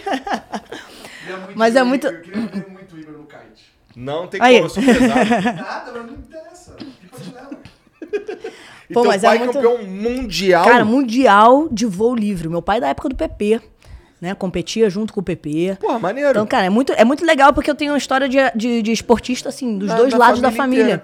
E meu pai, assim, ele trazia muito essa cabeça do campeão, sabe? Tipo, eu tava lá em casa, ele... Vamos lá, minha filha, pô, foco, determinação, vamos escrever aqui no papel o que a gente quer, como é que você vai ser no futuro. Então, assim, ele sempre me incentivou muito, não sabia o jiu-jitsu em si, mas com essa experiência dele das competições de voo livre... Pô, ele trazia muito insight pra mim, muito insight. E aí meu irmão começou a crescer e competir, a gente ia pro meu irmão, né? Pedrinho, olha só, isso aqui. Não, controle emocional. Pô, ficou pé da vida, não dá pra quebrar prancha não. Vamos lá, isso aqui. Não. E aí ele foi canalizando pra isso, cara. Um garoto, pô, tá com 24 anos, pô, super exemplo de saúde, pô, super regrado, assim. Viaja o mundo todo competindo no kite. Um orgulho. Caralho, maneiro mesmo. É isso? Pô, Kyra, muito obrigado. Tu assina a nossa camisa, por favor. Cadê a camisa? Pô, você falou que você usa as redes sociais aí, deve ser Kyra Gracie em tudo, né? Kyra Gracie em tudo, pô. Uma criatividade pra lá de Gracie. Não, mas é bom, difícil, porque justamente fazem isso. O povo pega o nome só pra você não ter. Sabe? Não, agora quando criam qualquer coisa, eu já, cara, bota lá meu nome. Nem sei se eu vou usar essa rede social ou não, mas já guardo meu nome lá. Maneiro. Kyra, pô, mais uma vez, muito obrigado por vir aí. Foi legal demais conversar contigo. Sucesso aí nas coisas que você inventar daqui pra frente. Né? Pô, obrigado. Eu queria, na verdade, falar que, pô, sou muito fã do trabalho de vocês. Acho muito legal a história de vocês, como vocês começaram e o sucesso que tá hoje. Né? Desejo mais sucesso, que vocês arrebentem ainda mais, explodam aí. Pô, cara, obrigado. Acho muito legal, espontâneo. Cara, é muito, assim, é estranho ouvir isso de você. Porque, porra, como eu te disse lá, quando eu era menor, minha mãe falava de você e, pô, sempre foi, assim, uma pessoa que eu orava, caralho, essa pessoa é foda, hein? Essa pessoa aí é pica mesmo. Eu tirei uma foto contigo lá na GameXP. Sim, a gente viu uma foto muito boa. E, porra, E você gosta de mim, que legal. Não, acho que o case de sucesso de vocês, pô, sensacional. Assim, acho que tem ainda um caminho gigantesco aí pra vocês crescerem ainda mais. Se Deus quiser. Tá? Valeu. Torcendo sempre pro sucesso. Obrigado. Obrigado, Kyra. Vocês que assistiram aí, obrigado pela moral também. Segue a Kyra, tá tudo aqui no comentário fixado, tá bom? Se inscreve aí, dá o like também. E amanhã tem firula, né? Amanhã tem firula. E tem a final da Sul-Americana. É o Tricas, não tem jeito. Vale é suco. Isso. É isso aí. Então até lá, um beijo pra todo mundo e tchau. Tchau. Vale.